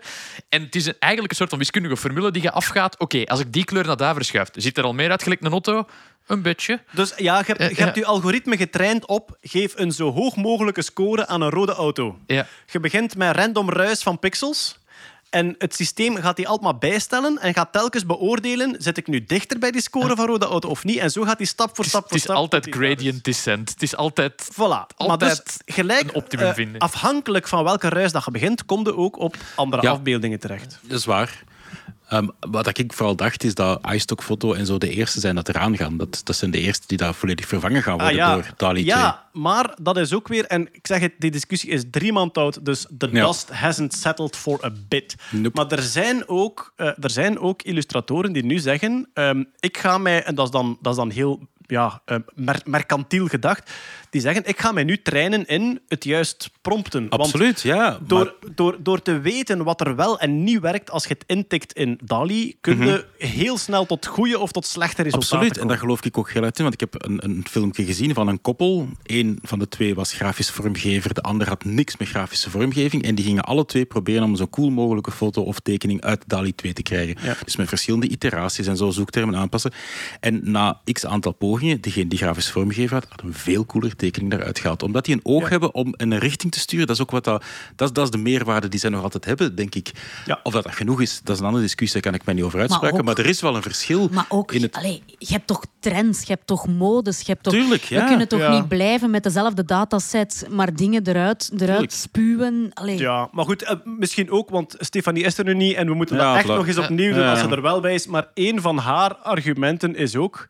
Ik wil, geen, ik wil niet prompten als beroep. Ik wil Nee, tekenen, ik wil creëren. En, en ik, ik heb niks met, met wat dat, wat dat AI-systeem naar mij smijt aan een prompt. Dus eh, De- ja, er, is, er is zelfs al een AI-systeem om u te helpen goede prompts te maken. Ja, voilà, voor, ja, ja, ja. Dus, dus een AI dat u helpt om goede tekstjes te maken, om Allee, aan een andere. AI te geven. Omdat elk van die systemen, Stable Diffusion, Midjourney, dinges, heeft zijn sterktes en zijn dingen. Ik Ah, weet bijvoorbeeld, ja, ja. OpenAI werkt heel goed als je heel specifiek... Ja, vaak is specifiek, specificiteit een probleem. Ik wil X voor Y in die stijl, ja. Een, die dier, belichting. Een dier in een voertuig. Ja. Een dier in een voertuig, in een kleur, in een bepaalde stijl. Daar is DALI heel goed Ja. in, bijvoorbeeld. Een, een miereneter met een saxofoon eh, met, en een broccoli voor de Eiffeltoren in de stijl van Monet. Ja, die zegt goed geprobeerd broccoli. Wel, dat vond ik ook opvallend. Er was zo, ook iemand die gezegd had van ik wil een stopbord met het woord stop op. Ja. Maar daar kwam de vorm van een stopbord uit, maar het woord stop kon niet, omdat die AI vertrekt van het masseren van pixels. Tuurlijk. Het concept tekst of het concept dit is een letter heeft die niet. Maar dat is heel cool, Dat is want cool, ja. bij, bij sommige afbeeldingen zie je dat DALI weet, hier moet tekst staan, maar die snapt letters niet. Dus die zet daar ofwel letters in de verkeerde volgorde, ofwel zelfs figuren die lijken op eens, we hebben letters. toch eens Nerdland Ja. podcast geprobeerd en dat was dan eh Nerdklad Popporo. Zoiets. Klad Poporo. Zoiets. Ah ja, dat is onze Ja. Bulgaarse spin-off. Absoluut? Nerdklad Popporo. Welkom to Noordklad Poporo. Die hebben, die hebben eigenlijk een systeem getraind Met met, alle audio-opnames van, van Ja. Nerdland om daar nu eigenlijk gewoon elke maand automatisch een podcast Ja, ja, uit te krijgen. ja, voilà. Lap, we're doomed. Oké, maar kijk, dus eh, het eh, voornaamste nieuws van deze maand over die AI-generated content was dat Getty Images ze allemaal weggooit, omdat het juridisch allemaal zo onduidelijk is. Hoe gaan ze detecteren? Zwat, sorry, een, ander, een Al- andere discussie, maar denk ja, ik, ja. probeer maar eens. Ik denk, ik denk eigenlijk dat ze via een AI-systeem Ja, dat ze gemakkelijk te detecteren zijn. Want er waren zelfs, en dat was ook een hele coole, er waren zelfs afbeeldingen gegenereerd door mensen waarop dat het Getty Images logo Ja. ja, ja, ja. vervormd ingestoken was, omdat dat systeem Dat dus ook... watermerk, ja. Dus wat eigenlijk bewijst, dat systeem is ook getraind met Getty Images, dingen Eh. waar het ma- watermerk op stond, want het neemt het terug mee. Ja, bijvoorbeeld een foto, ah, een tekening van... ehm, hoe heet het nu weer? Ah, Trump. Ehm, achter, achter tralies met dan Getty Images mooi erover. ja. Eh, er was trouwens een tweet ook, ik denk dat hij van deze maand was, van een illustrator die zei van ja, ik kreeg een paniekerige telefoon dat ze afbeeldingen nodig hadden bij een artikel en de vorige opdrachtgever eh, had alleen maar eh, shitty work geleverd. En de vorige opdrachtgever was Dali. en hij moest dus op een paar uur tijd dingen tekenen die Dali niet voor elkaar kreeg. En hij zei, ehm, ja, ehm, it's a dystopian world where you're stealing a job from AI.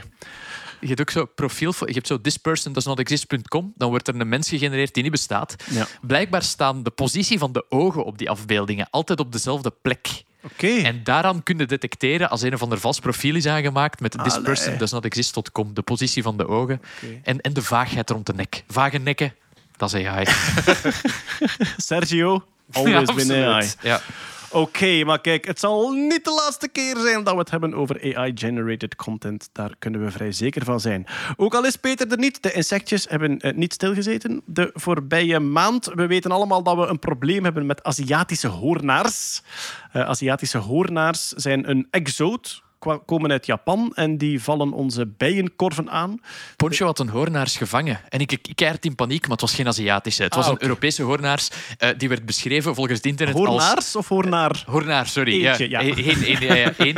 En die werd beschreven als ehm, de, de, de lamme goedzak onder de, de vliegende beesten. Dus, Ja, kunnen nog, ze kunnen nog stevig steken, maar ze zijn minder agressief inderdaad dan, dan, dan wespen. Die Aziatische, ja, die vallen onze bijen aan. En terwijl dat Aziatische bijen daar een verdedigingsmechanisme tegen Ja, hebben, keischoon. namelijk ehm, Dat is keischoon. die overhitten. Ah, ik heb nog een andere gezien. Ja, ze hebben ook zo dat ze shimmering doen. Hè? Ja, dat ze ja. zo met hun vleugels... eh, Ze gaan allemaal in een bol zitten en met hun Op hun vleugels... nest gewoon, hè. Met hun vleugels maken ze eigenlijk eh soort golven, lichtgolven, reflectiegolven op die Ja. een bol, waardoor dat een veel groter beest lijkt dan een bij. Dat doen vrouwen als ik in de buurt ben. Die vormen zich tot een bol en die wapperen. Dan moet ik, ja, dan moet ik weg. Wel, maar, wel, maar dan ben je misschien ook geïnteresseerd in de andere Ah, verdedigingstechniek. excellent, ja. Namelijk, al die bijen gaan rond die hoornaar zitten, met die hoornaar in het centrum, tot die helemaal yes. overhit wordt en sterft van de hitte. Mogen proberen. En, ehm, Europese, en dus Europese bijen doen dat wel in de kast, maar Aziatische bijen doen dat ook buiten de kast en Ah. kunnen zo eigenlijk eh, ja, die, ehm, die buiten de kast al doden. Maar eh, er wordt van alles geprobeerd, zoals bij de meeste invasieve exoten, om die te bestrijden voordat ze ja, lokale soorten uitroeien, want daar zijn ze wel toe in staat. En er was nu toch de voorbije maand iets super cool, namelijk, wat doen ze? Ze gaan ergens zitten wachten met een lokpotje tot er een Aziatische hoornaar passeert, maar dan weten nog altijd niet waar die zijn nest is. En dankzij de technologie kunnen wij nu voor het eerst een klein zendertje op de horenaar plakken. Echt gewoon. Ik beeld dan echt zo'n rood lampje. Zo piep, Wa- piep, piep, Zonder, piep, piep. zonder dat hij het merkt. Wel, nee, die wordt, Dus dan die wordt de eerst- hoornaar eigenlijk een mol. Ja, ja, ja, ja, de molhoornaar. Maar ehm, die hoornaar, eh, de meeste insecten kunnen kun eigenlijk verdoven door ze af te koelen. Dus Ah, die hoornaar wordt dan op een paar ijsblokjes gelegd, tot als die zo helemaal eh, passief is. En dan gaan ze dus effectief met een touwtje, een mini-zenderke, rond die middelknopen. Dan laten ze die los en dan vliegt die naar het nest. Dat kan tot een kilometer ver zijn. En zo hebben ze nu hier in Gent, ik denk in Gentbrugge en in Drongen, hebben ze zo drie nesten ontdekt. Van echt zo, amai, Harry komt terug binnen in het nest. Amai, ik was even van mijn eigen. En, dus ze hebben hier mijn rugzakje, maar ik denk niet dat er iets aan de hand is. Vlammenwerper. Ja. Ja. Tot voor die ontdekking hadden ze gewoon twee entomologen die in een auto sprongen. Volg die hoornaar! Maar ja, allez, Kurt, jij bent denk ik de, de meeste met micro-elektronica bezig. Dat is klein. Ja, wel. Ja, alhoewel zo'n hoornaar is echt wel groot. Hè? Een hoornaar is een stevig Dat is beest. toch, hè. Ja, wat is dat, 6 vier- centimeter of zo? 4, 5 centimeter, denk ik, ja, zoiets. Ja. Zeg het eens, Poncho. Ja, ja, ja, groot. groot. Maar ja, want je hebt, ze, ze kunnen detecteren tot op een, een paar honderd meter. Het is natuurlijk geen gsm-mast, hè, maar dat is dat dan Bluetooth of iets anders? nee, dat dat Bluetooth uitzendt? sowieso niet. Het zal, zal eh, Dash 7 of LoRa of zoiets zijn, waarschijnlijk. Of gewoon FM. kan ook al wel eens een steviger zender nodig. Maar vooral, ik denk dat ze erop rekenen dat ze die binnen de 10 minuten hebben. Want ik denk vooral Dat, ba- batterij dat Batterij, het probleem is. Batterij zal het gewicht Ja. zijn, hè? Ja. Want als die even weg is buiten hun range, dan... Maar dat de zenders zo klein zijn dat je dat al in, aan insecten kunt via FM is, dan zijn dat kleine piraatjes. piraatzenders. Vliegende Ja, ja. piratenzenders. Ja, voilà. Maar zo eh, maak je eigenlijk verraderhoornaars. Eh werd vroeger gedaan ook met... Dat is Ik wel een denk, goed scrabbelwoord. Verraderhoornaars. werd vroeger gedaan met... Ik denk dat geiten waren op de Galapagos-eilanden. Eh, Ja, hoe komen invasieve exoten waar ze terechtkomen? Door de mens natuurlijk. Dus de Europeanen begonnen richting Amerika te varen en namen dan ook hun eigen beesten mee. Dachten, kom, we laten hier wat geitjes los op die eilanden. Die daar al die inheemse soorten begonnen te terroriseren. Ik denk in de jaren 80 wilden ze een programma om van die beesten af te geraken. Wat is het toffe? Enfin, het toffe voor ons dan. Geiten zijn kuddedier. Dus als die alleen zijn, dan zoeken die gewoon naar een kudde. Dus wat moet je doen? Je hebt dan een stuk of dertig kuddes zitten op dat eiland. Je kunt die niet allemaal vinden. Je neemt één geit, de verradergeit, met een zenderke. Je wacht tot als die bij een kudde zit. Je vermoordt heel die kudde, behalve de natuurlijk. Ja. Dan moet je dat terug doen. Want die zoekt een nieuwe kudde. Oh. Je vermoordt heel die kudde, behalve die verradergeit. En dan een keer of vijf moet je toch denken van... hell, ja. Wat is dat mee mij? Oh, daar, Die zit, durft geen scheten niet moeten laten. daar zit een heel brutaal tv-format in. telkens, Destruction Island. Mijn hele vriendenkring wordt telkens uitgemoord. dat is nu toch... Je verwacht Adriaan van den Hoofd ergens van achter de deur springt. Ze van, sorry, dat, dat was al. dat was al. Is- ja, dus Ja. eigenlijk komt het erop neer, eh gewandeld door de stad. Opeens gaat er van jezelf. Je wordt wakker, je wordt wakker met pijn aan je hol. En vanaf dan worden al je vrienden vermoord. Gelijk waar je komt. Ja. Ja, er zit toch een horrorfilm in, denk ik. Elk jaar op uw verjaardagsfeest. Ah, weer een nieuwe groep vrienden. Wat is de kans dat dat vier keer op een, jaar, op een tijd gebeurt? Er is erin. Ja. Maar, voor- ja, maar vooral, hoe vermoorden ze die andere geiten dan? Dat die dat niet ziet, die ene geit. Ja, die ziet dat wel, maar die, Die is te dat wel. omdat hij Ja, ja, tuurlijk. oké. Wat dacht caring. Wat dacht de Kurt dat dat was van... Kom eens mee, Rudy. we hebben een- Er is een verrassing voor u achter die boom. Kom die het kaartje, kom die het kaartje nog tekenen voor de jarige? En zo, koptelefoontje op. Zijn blinddoek en zo. Ja. Rudy, eh, jij mag naar baby-tv kijken, maar niet achterom zien. Hè? Hier is de koptelefoon en voilà. Kijk, daar. Met een mitraillettengeweer ook. Rudy, tijd voor nieuwe vriendjes. Go explore, young man. Ja, voilà, kijk. Maar dus hoornaars worden opgespoord met zendertjes. Ik vond het eh, geweldig cool dat de microelektronica en de insectjes hier samenkwamen. Ja, ja, dat klinkt als science fiction, maar dit is echt science fiction. Ah nee, nee, nee. ehm, eh, ehm, nee, nee. Star Wars is geen science fiction, hè, want dat was long ago. Space opera. Star Wars is een space Een opera. space opera. Ja, alweer AI-nieuws, want de stem van Darth Vader zal vanaf nu gebracht worden door een AI-systeem. Ja, eh, die stem van Darth Vader, want dat, dat moeten mensen weten die misschien Star Wars niet kennen. Darth Vader, grote slechterik. Er, er is een verschil tussen de man die in het pak zit en de bewegingen doet en de man die de stem zoekt. De man in het pak is David Prowse. De acteur, Eh, de ja. Acteur, Ja. Mhm. die, die is al dood, denk ik. Dat was mijn eerste fact waar ik ook naartoe ging. Eh, dan zat hij daar en ik dacht van, oh mijn god, een handtekening van Darth Vader. En ik was toen nog jong en naïef en ik wist niet dat die mensen daar geld voor vroegen. dus ik heb daar vijf minuten gestaan en die man wou mij geen handtekening geven omdat ik geen geld betaalde. Eh, dus ja... eh, En hoeveel, hoeveel was het voor? eh, 50 dat- euro. 50 euro. Voor de man in het pak, is niet eens de stem. Maar dus de, de stem is James Dat Earl Jones. niet kunnen zijn eigenlijk. En jij hebt, jij hebt dan roepen, you're not even the voice. Ja, ja, en hij ja, antwoordde, I don't care if I'm not the voice, I want to pay, be paid for my autograph. Dat was, De, de voice is James Earl Jones. Die is ondertussen al 90, eh, dus die is eh, al lang op pensioen. Eh, maar die eh, heeft nu de rechten op zijn stem overgedragen aan een start-up Respeecher, een AI-startup. En die mogen dus de stem van Darth Vader exploiteren. Het is zelfs blijkbaar al gebeurd in de reeks Obi-Wan Kenobi op, op Disney+. Plus. Eh, geen sponsor. Daar eh, heeft Darth Vader ook eh, tekst in. Spoiler alert. En daar is het al door de, een Oekraïense start-up trouwens, Respeecher, die in het midden van de land dat daarover opgeschoten Veel geschoten software wordt. in Oekraïne, dat Ja, is ook goed. voilà. Ja, Eh, ja eh, hebben we het hier Zeg ook niet even, met... spoiler alert, werkt niet als je het erna zegt. Hè. Ja, Ah, ja. dat moet je eerst zeggen. En Dan is het een schuldbekentenis, Ja, eigenlijk. Ja. Ja. Sorry. Eh, maar hadden ze dat met Val Kilmer ook niet gedaan? Zijn ja, ja, dus, eh, ja, omdat hij Ja. ook niet meer... eh, ja, dat hij keelkanker had of zo. Hè. Oké. Maar ik vind vooral James Earl Jones... Dat is een, dat is een mega legend. Hè? Allee, ik bedoel, De dat is de stem van de ene scène waar ik altijd moet mee wenen, namelijk deze. Simba, let me tell you something that my father told me. Look at the stars. The great kings of the past look down on us from those stars. Really? Yes. So whenever you feel alone, just remember that those kings will always be there to guide you. And so will I. Prachtig. Die, die is dus die kleine Simba die really zegt. Gek stemmetje. Gek stemmetje. Ja. Nee, ja, maar ik vind wel, als ze dan toch die zijn stem aan het opslaan zijn... Allee, ze moeten Mufasa ook meepakken, hè. Kom. Dus eigenlijk vanaf nu komt ontroering uit een computer. eh, ik vind dat oké. Ik vind dat- Als dat met de stem van James Earl Jones is, dan vind ik dat oké, denk ik. Ja, de, de, de, allee, het is niet aan zijn proefsucces Star Wars. Hè, want in de laatste Star Wars film staat er ook een... Omdat eh prinses Leia gestorven is. Ik ben de naam van... Carrie Fisher is eh, komen te gaan, plotseling. En ze hebben ook al ehm, ja, v- 3D eh, ja, fake mensen Ah, ja, gebruikt ja, in, voilà. in de reeks. Dus Ja. een fake stem erbij vind ik niet eens zo... Hoe, vind je, hoe vind je fake mensen in Hollywood? hier? Nou, wel. Maar er is toch ook ehm, de- van The Matrix, hoe heet hij nu weer? De hoofdacteur? Keanu Reeves. Keanu Reeves, die is ook volledig gedigitaliseerd. Niet alleen zijn stem, maar ook zijn lijf helemaal. Dus die, Ja. eigenlijk, die moet niet meer acteren. Die kunnen ze volledig uit de computer halen. Er is een hele coole Unreal Engine demo van gemaakt van de Matrix. En hij heeft dan maar- iets meer charisma als in het echt waarschijnlijk.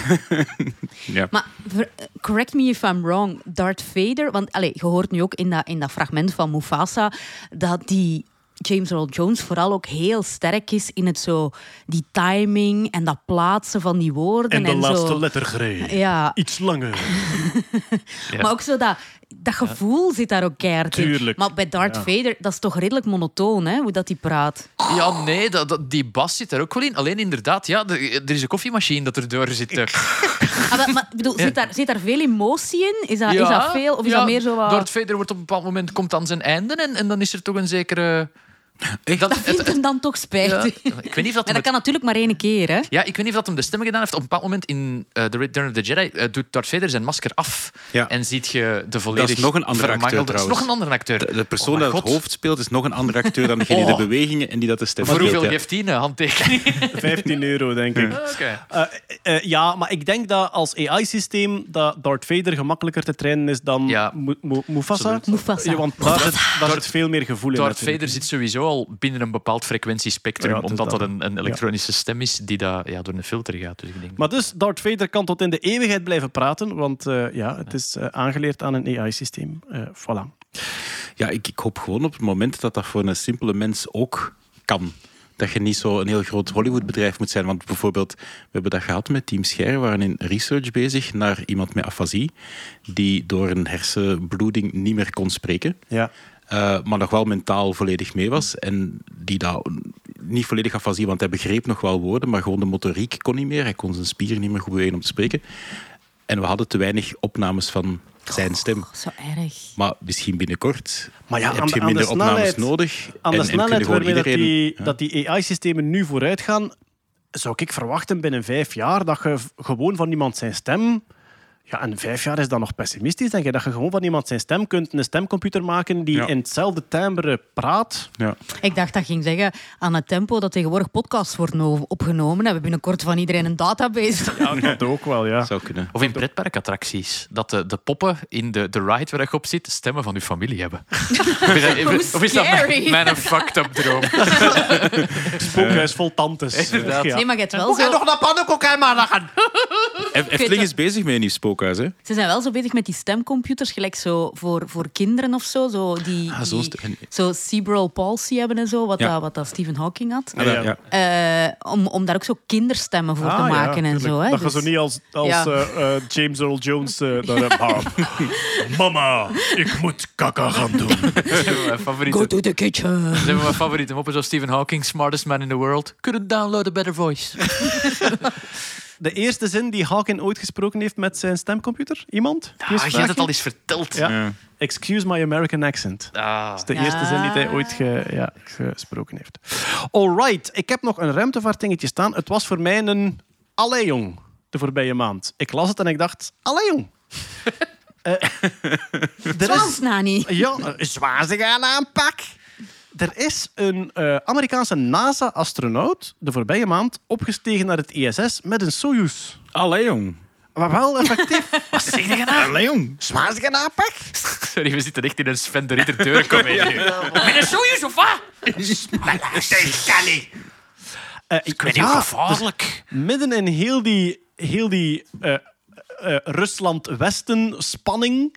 Ehm, gasleidingen die ontploffen, allerlei trucken die uitgehaald worden. Ik denk die Amerikaanse basketbalspeelster die nog altijd vastzit. Ja, en die ja, zo als een soort Op, op wiet gebruik, ja, als, een- pion eigenlijk gebruikt als een soort gijzelaar gebruikt wordt. Midden in heel dat circus gaat er doodleuk een Amerikaanse astronaut die wandelt daar eh, gewoon door. Ja, Rusland is het niet, denk ik. Het is Kazachstan, denk ik. Ehm, Ja, de- Oezbekistan, denk ik. lanceerbasis, ja. En die gaat samen met het Russische ruimtevaartprogramma, met een Soyuz, gaat hij naar het ISS. En, ehm, wacht, even. Dan durft u weten toch ook niet aanraken. Ah, maar ja, Die, moet genoeg vitabis is hebben vooral de. Het voordeel is wel, als je uit het raam smijten, er is geen zwaartekracht. Dat is dus waar, dat heb ja. je al, dan wel weer als voorbeeld. Eh, Frank Rubio heet die NASA-astronaut. En volgende maand vliegt er een Russische cosmonaute mee met SpaceX in Amerika. Dat is eh, Ah ja, uitwisseling, hè. daar Anna zijn ze goed in. Hè. Uitwisseling, hè. Het is letterlijk een uitwisseling. Want Eentje de reden, eentje, is, ja. de reden is, als je ehm, Russische crew of Amerikaanse crew altijd in hun geheel wisselt, dus drie Amerikanen weg, drie Amerikanen bij, dan heb je geen continuïteit. En ze hebben liever dat er een van die Amerikaanse crewleden blijft tot de volgende crew, om wat kennis door te geven. Maar dat kan alleen als je uitwisselt. Want je hebt natuurlijk een Amerikaanse lancering met een paar astronauten en dan een Russische lancering met een paar astronauten. En dus hebben ze eigenlijk gewisseld voor die continuïteit. En dat is een heel logische reden. Maar dat het op dit moment kan, vind ik wel zo'n soort... Allee, je zou kunnen optimistisch zijn en zeggen van kijk, toch nog een beetje space peace. Hè? Al die... Al die Space peace. Space peace. Eh, al, die aardse, al die aardse beslommeringen tellen daar niet. Maar je zou ook kunnen geweldig pessimistisch zijn en zeggen van ja, zie je wel dat één groot circus is en hier zijn we, hier zijn we wel vriend en daar zijn we geen vriend. En ehm, we vinden u super stout, maar we betalen nu wel nog voor uw gas waarmee dat je wapens koopt. En dat dat zo één complex ding is waar dat, ja... Het zal ergens Ik- tussenin liggen. Ik ken er niks van, hè, maar volgens mij is oorlog meestal complex. Allee zeg. Ik dacht dat dat heel simpel was. Nu zijn we vriend en nu niet meer. Terug vriend? Oké Jij dan. bent ook de slechte. Nee, je moet gewoon de vlag van de vijand vinden en dan winnen. Ja, Ik zei dat altijd tegen mijn broer bij Stratego. Pieter, uw vlag staat scheef. Goed, ja, kijk. eh, Amerikaanse astronaut met de Soyuz en een cosmonaut mee met, eh, met SpaceX. Ik vond het raar, maar eh, het kan nog. Wordt dan een rubriek? Allee, jong. Dan wil ik wel een jingle met Sven Ah, de. De, echt Antwerps theatertechniek. Allee, jong. Ik denk dat, het, Dat is de Sven de Ridder Company. hè. ik denk dat Johnny Trash zijn vingers geweldig jeuken om een Allee-jong jingle te maken. een- Allee-jong, Ah, ah, wel, wel. Wat denken we er wat doen zit? mok dat nou mij, zeg. Mok Ik ben er wel fan van. Ja. Is na een buffel met een pantheon. Dat is een Bart We zitten, we Peters-achtige. hè, zitten ja. met een kenner. Ja, Oké, ja, ik ben ervoor. Goed. Maar dat alles gezegd zijnde, is het nu natuurlijk tijd voor...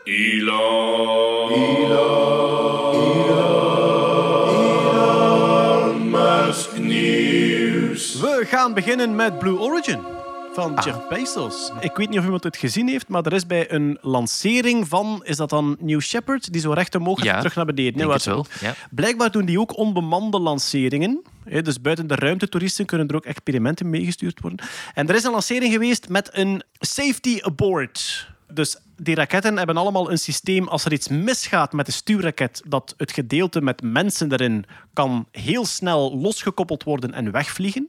Ik denk dat. eh, ja, de, de Crew Dragon heeft ook zo een, een test gedaan. Hè. Heeft ook zo een, een, een test moeten En dan doen. zit daar toch een parachute bij. Zo, want dan is dat Ja, tuurlijk. Ja, ja, ja, effectief. Dus eh, bij Crew Dragon hebben ze ook zo'n test gedaan. Dus je doet alsof er iets misgaat met je raket. Die capsule gaat met eigen raketten supersnel zich verwijderen van het mogelijk cool. ontploffende raketding. En dan via een parachute naar beneden dalen. Mag nogthans niet meer in Florida, hè? safety aboard. Oh. Allee, hallo, dat is toch een callback? Het is minder dan eh, 12 weken, dus eh ça va nog. Eh, maar ja, Joe en Wade. Joe, is, Ik weet niet of je dat beeld nog herinnert van de astronauten in die, in die capsule, in die Blue Origin capsule, die, zo, Ja. ja, die zo gewicht, gewichteloos zijn. Dat koffietafeltje dat in het midden staat, dat is de safety aboard motor. Ah, dus ik dacht van, ah, dat is zo'n tafeltje gelijk in de Vliegende Bol van professor Gobbelin. Want die had letterlijk, Ja. die had letterlijk zo'n tafel.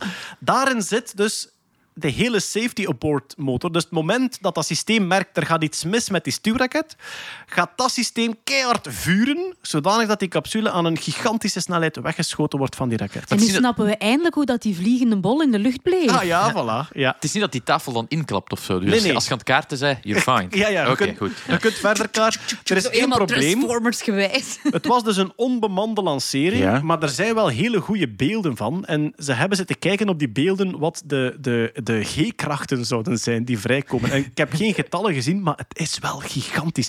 Dat ding gaat, ik denk, ehm, op het moment dat het fout gaat, want het is de, de, de motor onderaan die eh, eh, in brand vliegt. Ja, die staat altijd in brand, maar die dan Ja. eigenlijk de vlam Ongecontroleerd. ja, de vlam verspreidt zich over de hele onderkant van de raket. Die raket begint af te wijken van zijn baan en, dat is wel heel goed, onmiddellijk schiet dat systeem in gang en wordt die capsule afgescheiden. Maar op dat moment ging die raket 500 mijl per uur. En ik denk op twee of drie seconden gaat die capsule naar 700 mijl per uur. Ja, Dus- die moet sneller zijn dan die raket. hè. ja, dus Ah, ja. eigenlijk 300 kilometer per uur meer in twee seconden. Dat is een versnelling. Ja. Het is een stevige versnelling, En ja. het moment dat die motoren afvallen, eh, uit, het moment dat die safety aboard motor uitgeschakeld wordt, heb je een enorme vertraging, omdat die luchtweerstand natuurlijk gigantisch is. Dus ze zijn nu bezig met berekeningen. Ze zijn misschien nog beter dat je ja. levend verbrandt dan Niet dat te je hard, niet te hard naar voren leunen het kaarten, denk ik Ja, dan. je moet vooral zien dat je heel veel gordeltjes aan hebt. En eh, ja, je gaat echt wel, je gaat echt wel met... Het, Dat je blaas leeg is. Maar blauwe plekken gaat het minste zijn. Misschien dat je zelfs ribben breekt of zo hè, bij, die, eh, bij die dingen. Dat zie je niet met de vliegende bol in dat, ze daar, dat ze daar zo uitkomen. Ja, het is wel cool, want ze- er waren dus 36 meetapparaturen bezig en zelfs twee langs de buitenkant. Ah, Om te meten wat een impact inderdaad G-kracht en al die nest zou zijn Ja. Van de New Shepard Dat is een booster. truc, hè. zelfs als er iets misgaat, is het goed. Ja, voilà. Ja, er, zaten geen, er zaten geen mensen in, maar ik vraag me dan af, als je eh, Oliver Damen bent, hè, de, de Nederlander die mee was bij de eerste lancering, dat je dan nu niet denkt van, ah tja, dat had bij mij ook kunnen gebeuren, want het is Aha. dezelfde raket. Ik had vloeibaar kunnen terugkomen. Ja, voilà. Ja, het is wel stevig, want zo de, ja, de overheid van Amerika vindt toch wel dat ze dat moeten onderzoeken. Eh, dat is ook een probleem, omdat alles nu stilgelegd is. Ja. Dus zowel alle bemande lanceringen als onbemande zijn nu stilgelegd tot ze het uitgeklaard hebben. En eh, ja, dat, dat kan misschien even duren. En dat is eh, ja, geen inkomsten al die tijd natuurlijk. Dus zo die ingenieurs die beginnen te bekijken en we zo... Oh, Ja, maar shit, shit, Maar ze- oh. zijn ze zeker dat het bedoeld was? Nee, nee, het was niet bedoeld. Ah ja, Nee, nee, oké, het was dus- nee, nee, nee, Nee, Nee, nee. was echt zo, ja. Het was een, een eh, compleet onbedoelde safety Ja. aboard, omdat de eh, motor ontvlamd was. Goed, SpaceX dan. Eh, SpaceX en T-Mobile hebben een persconferentie gegeven die alweer, je zit er naar te kijken en je denkt van, wat zitten die twee onwennige mannetjes daar nu te doen op een samengeknutseld podium. Ik vind dat ongelooflijk hoe dat in die miljarden business van die New Space, dat die persconferenties er altijd uitzien als een of andere start-up in Erpenmeren die iets nieuw ontwikkeld heeft. Echt bizar. Zwat. Eh, Elon Musk zat samen met iemand van T-Mobile, is dat dan, denk ik, hè? Ja, van dat Duitse, Duits bedrijf. En zij deden een eh, projectvoorstel, een conceptvoorstel voor satellieten die eh, internet tot op de smartphone kunnen brengen. Dus je hebt nu al Starlink-satellieten. Om, om het internet uit een Starlink-satelliet te halen, heb je zo'n schotelantenne nodig. Ongeveer de grootte van een, van een pizzadoos. SpaceX en T-Mobile zijn nu aan het werken aan een satelliet met veel grotere antennes, zodanig dat uw telefoon gewoon de grootte van uw gsm daar al contact mee zou kunnen maken. Het zou wel er zou, het zou heel weinig data zijn die naar beneden komt. Wat was het? 4 megabyte per seconde of zo. Maar het zou misschien gebruikt worden voor nood-sms'en en dat soort dingen. De, Ja, de, de- de, nieuwste iPhones hebben ook satellietverbinding mogelijkheid, right? Voor SOS eh, Ja. denk ik. eh. Ja. Er is ook veel tegenstand, omdat ja, grotere antennes wil zeggen nog meer reflectie. En ik geloof zelfs dat er een eh, Google-werknemer was die zei: Wij hadden dit plan al en wij hebben het afgevoerd omdat het eigenlijk onverantwoord is om het te lanceren. Dat was dan de commentaar daarop. En Musk hoort onverantwoord. En denk, Here's my middle name. Je zegt eh, safety third. Nu, er is deze maand een satelliet gelanceerd van een ander bedrijf, AST Space Mobile. En dat is een totaal onafhankelijk bedrijf. Die hebben wel ook gebruik gemaakt van SpaceX om de satelliet te lanceren. Die satelliet heet Blue Walker 3. En die is 64 vierkante meter, meer bepaald een squashplein groot. Die hangt nu in de lucht. En eh, ik heb nieuws, we zijn nu aan het opnemen. Eh, over een kwartiertje komt hij hier over onze kop. Dus Ah, ik heb, Gaat het snel mogen gaan, dat Musk nieuws. ik, heb mijn, ik heb mijn alarm gezet, zoals je doet tijdens een eh, podcastopname. Ik heb mijn alarm gezet en straks kunnen we naar buiten lopen en zien of dat we die Blue Walker 3 kunnen zien passeren. Want er wordt gezegd, als de reflectie optimaal is, dat die helderder wordt dan gelijk wat aan de hemel. Helderder dan Venus, helder dan Dus de een blinkend squashkot eigenlijk. Ja, het, het knippert niet. Hè. Het is eigenlijk een, een constant licht dat je zou moeten zien. Maar het zou misschien, zoals de Iridium flares van Ja. vroeger, een nieuw soort zeer satelliet worden. Ik heb het opgezocht op Heavens Above. Voor wie het niet kent, heavens-above.com kunt je uw locatie ingeven en eh, van alle satellieten en hemellichamen eigenlijk zien wat er wanneer te zien is op uw locatie. Ik heb het ingegeven op Heavens Above en die gaven een paar momenten dat die zou overkomen hier. En er stond nog niks bij van hoe helder die zou zijn, omdat ze dat gewoon nog aan het onderzoeken zijn. Het is een, een nieuw ding. Dus misschien zien we straks Blue Walker 3 wel passeren boven ons hoofd. Maar het is, eh, het is een testsatelliet, dus ze hebben er nu eentje gelanceerd om, te, om gewoon te kijken of het marcheert. Als het marcheert, zouden ze er 100 nodig hebben. Eh 100 Bluebirds noemen ze ze dan, om, eh, om te lanceren. Ja, die overbevolking van de low Ja, dat is orbit ja, is echt- wordt wel gigantisch. Oké, en dan heeft Musk zich nog gemengd in een van de ja, eh, sappige roddels van de voorbije maand. Namelijk, heeft er een schaakspeler vals gespeeld? Musk had er iets over getweet Ja, ook. Het, het gaat over de rivaliteit tussen Magnus Carlsen, dat is een beetje de huidige Kasparov, de, de beste schaakspeler ter wereld. nummer één, Noors, 31 jaar. En eh, de andere persoon in het verhaal is Hans Niemann, dat is een 19-jarig jonkie. En een maand geleden speelden die tegen elkaar op een toernooi. En eh, Magnus Carlsen, de grote meneer, eh, in het midden van de partij, eh, stapte niet alleen uit de match, maar ook uit het toernooi. En hij, hij Eerst, tweet- eerst, heeft hij, eerst heeft hij een partij verloren gewoon. Eerst Ja. heeft hij gewoon een partij verloren. Die, die een jonge Amerikaan was geweldig arrogant achteraf. Ja. It speaks for itself. Zo, ja, eigenlijk een beetje de jock you love to hate. eh, Maar die was ook zo als, uit. als laagst gekwalificeerde in dat Ja. Die- toernooi Wel, binnengekomen. De voorbije jaren heeft hij een immense, een immense inhaalrace Ja. gedaan. Ja. Dus eh, de we- huidige wereldkampioen stapt uit het toernooi, stapt, zoals, eh, ja, stapt er volledig uit. En zegt op, op Twitter eh, is zoiets in de genre van de waarheid zal aan het licht komen. Heel cryptisch allemaal. En als ik, als ik nu spreek, loop ik groot gevaar. Ook Voilà, zoiets heel... Inderdaad. Daarmee insinueerde hij dat eh, Hans Niemann zou vals spelen. Nu, waarom pakt dat die roddel? Omdat Hans Niemann vroeger op chess.com, de website, heeft vals gespeeld. Die heeft toen een schaakcomputer gebruikt om op chess.com, waar de officiële ranglijsten ook gebeuren. Maar dat zijn natuurlijk ja, dat zijn partijtjes die je thuis speelt. Hè. Normaal is er Ja. een soort van beroepseer van Ja. oké, als je thuis speelt, gebruik geen schaakcomputer om u te helpen. Dat waren ook toernooien waar dat dan 1000 dollar Ja, te winnen viel. en zo. Inderdaad, ja. Die schaakspelers, wat voor drama-lama's. En dan- en dat- dat Je is- hebt, wel, je hebt drama queens, je hebt drama kings, je hebt drama torens, drama horses. En eh, d- vandaar, daar heeft Musk zich ook mee genoemd, was er online speculatie. Ja, begonnen mensen te denken, hoe zou je eigenlijk bij zo'n toernooi live, als er mensen op zitten te kijken, die, die spelers die worden gefouilleerd, hoe zou je eigenlijk kunnen vals spelen? En metaaldetector. En gaan met ze de ook taaldetector. En één van de theorieën was, maar dat is het sappigste dat de- headlines gehaald heeft, maar daar is dus totaal geen bewijs van. Maar het is maar zeggen, ja, het zou kunnen dat je een soort van anale kraal in je poepenholletje duwt, die via bluetooth en vibratiesignalen je tips kan geven met iemand on the outside. Dus iemand die de match volgt online op de camera, die dat dan zou en kunnen die doorsturen. elke volgende zet kan berekenen. welke dat best- de dat dan, optimale die zet dat dan een schaakcomputer naast zich heeft staan, waarmee dat hij de match meespeelt. Je hebt, ook, je hebt ook liever dat de tip A1 is dan F8 natuurlijk. Ja. Allee, ja. Maar Of, of net niet. Of net niet. Of net Wat, niet. wat nu blijkt, blijkbaar bij, bij van die schaaktoernooien is het vaak zelfs niet nodig om een volledige zet te kunnen doorsturen. Maar gaat het om mensen die goed kunnen schaken, er alert op te maken.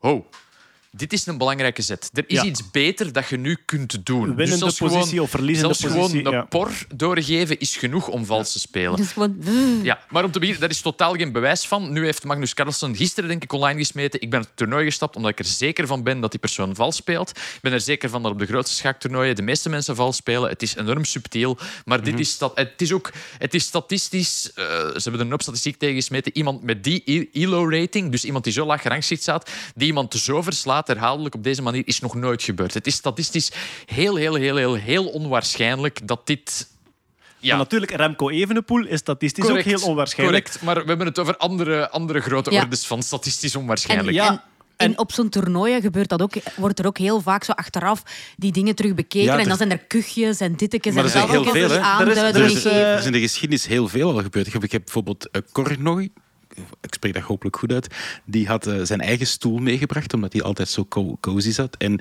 Karpov heeft daartegen verloren en gezegd van ja, en die stoel is uit elkaar gehaald en ge-x-rayed. Karpov daarentegen is ook een keer beschuldigd geweest, namelijk want En hij had, iets in die stoel dan. Er zat niks in de stoel. Nee, nee. Ah ja, dat was gewoon, ja. was gewoon weer het idee van, ah, dan wordt hij vastgezet. Drama, lama. Karpov bijvoorbeeld, die, ehm, ja, soms als ze van die toernooien lang duren, dan krijgen die eten. En Karpov had een yoghurtje gekregen en dat was een roos yoghurtje, dat was een specifiek yoghurtje. En zijn tegenstander zei van, ja, maar dat is een clue. Want er stond God, man. Of het Frans team, die zijn op een gegeven moment volledig veroordeeld geweest, omdat die met heel veel mensen stonden en blijkbaar stonden die in een bepaalde positie Dat en die juist. wisselden van positie op een bepaald moment als What hint. die- dus er zijn, jongen. Nog voordat de technologie En er is, Kuchjes, kuchjes zijn Ja. letterlijk gebruikt Ja. geweest. Codes via kuchjes. Ja. Alleen het, het ding is nu, ja, een computer is beter inschaken dan Ja, een mens. absoluut. Dat is het grote probleem nu. Ah, Wel, maar dus ehm, die, eh, er waren heel veel speculaties. Wat ook gezegd wordt is. Het hoeft niet per se te zijn dat je een computer laat lopen. Want ze hebben dan gezegd van oké, we gaan het allemaal uitzenden met, Met een, een delay, een kwartier ja. vertraging. Ja. Maar het is niet zozeer dat je een computer moet laten lopen. Er was nog een theorie en die zei... ehm, je kunt ook iemand zijn voorbereiding hacken. Ik wist het niet, maar een schaker bereidt zich blijkbaar Ja. voor van ik ga waarschijnlijk zo openen en als hij dat doet, ga ik dat doen enzovoort. En als je die voorbereiding hackt, dan kun je daar een computer op laten lopen nog voordat je met iemand schaakt en kun je eigenlijk zien, volgens zijn voorbereiding kan ik hem zo in de val lokken en kan ik daar dan voordeel uit halen. Ja, want je, nu- niemand heeft nu gezegd van ik wil zelfs naakt tegen hem schaken zonder publiek om te Dus bewijzen de dat ik... trilballen... Het is spektakel, Anna. Ik bedoel- Ik bedoel, Ja. het, het heeft de headlines gehaald omwille van die suggestie van Anale Kralen, waar dan Musk ook een soort van allusie op gemaakt had, omdat Musk en memes op het internet, hij is mee. Maar Ja, daar is dus voor de duidelijkheid geen enkel bewijs van. hè. Het is, het is grappig, obviously. En, allee, bedoel, Die kralen zijn media bias. ah, Het, het natuurlijk. ding is, als het nog niet gebeurde, zal het nu wel gebeuren. Ik denk dat de schaaksport een stuk populairder zal worden eh, de, komende, de komende maand. Maar, maar- ik vind, wat, wat ik ook wel boeiend aan vind, is dat je vals spelen blijkbaar ook wiskundig kunt bewijzen. Dat bepaalde, Ja. bepaalde zetten zijn zodanig onverwacht voor iemand zijn profiel, als die dat herhaaldelijk doet in één spel, dat je eigenlijk kunt bewijzen, hier zit iets... Dat Heel, was heel simpel. Hè? Bijvoorbeeld een, een schaakspeler, een, een professioneel schaakspeler, gaat nooit op een stap terugkomen. Terwijl een computer denkt niet zo. Een computer denkt van, oké, gegeven deze situatie, ik doe al mijn berekeningen, wat is de beste volgende zet? Goh, als ik nu mijn loper terugzet, is dat een beste zet. En op die, dat soort patronen kun je inderdaad de, de computer gegenereerde zetten toch een beetje proberen om te... te, Zo heeft, eh, zo heeft AlphaGo, die, die Go AI, heeft ook eh, de tweede match tegen Lee Sodol gewonnen, omdat hij iets deed dat een menselijke speler nooit zou doen. Ja. Een, zet die zo out there en mogelijk als debiel beschouwd werd, dat een menselijke tegenspeler totaal in de war was. Zo Van, dit is... Allee, dit, hè? Dit, dit houdt geen steek. Maar dat was zo'n onbekend terrein voor die menselijke speler dat hij verloren heeft. Dus er is zeker ook wel iets te vinden in het... eh, het, het analyseren van... ja, Ik heb de tweet van eh, Musk gevonden Ah. Toen de suggestie van de, de eh, anale trilballen rondging. A talent hits a target that no one else can hit. Genius hits a target that no one else can see. ja. Eh, toegeschreven aan Schopenhauer, eh, uiteindelijk.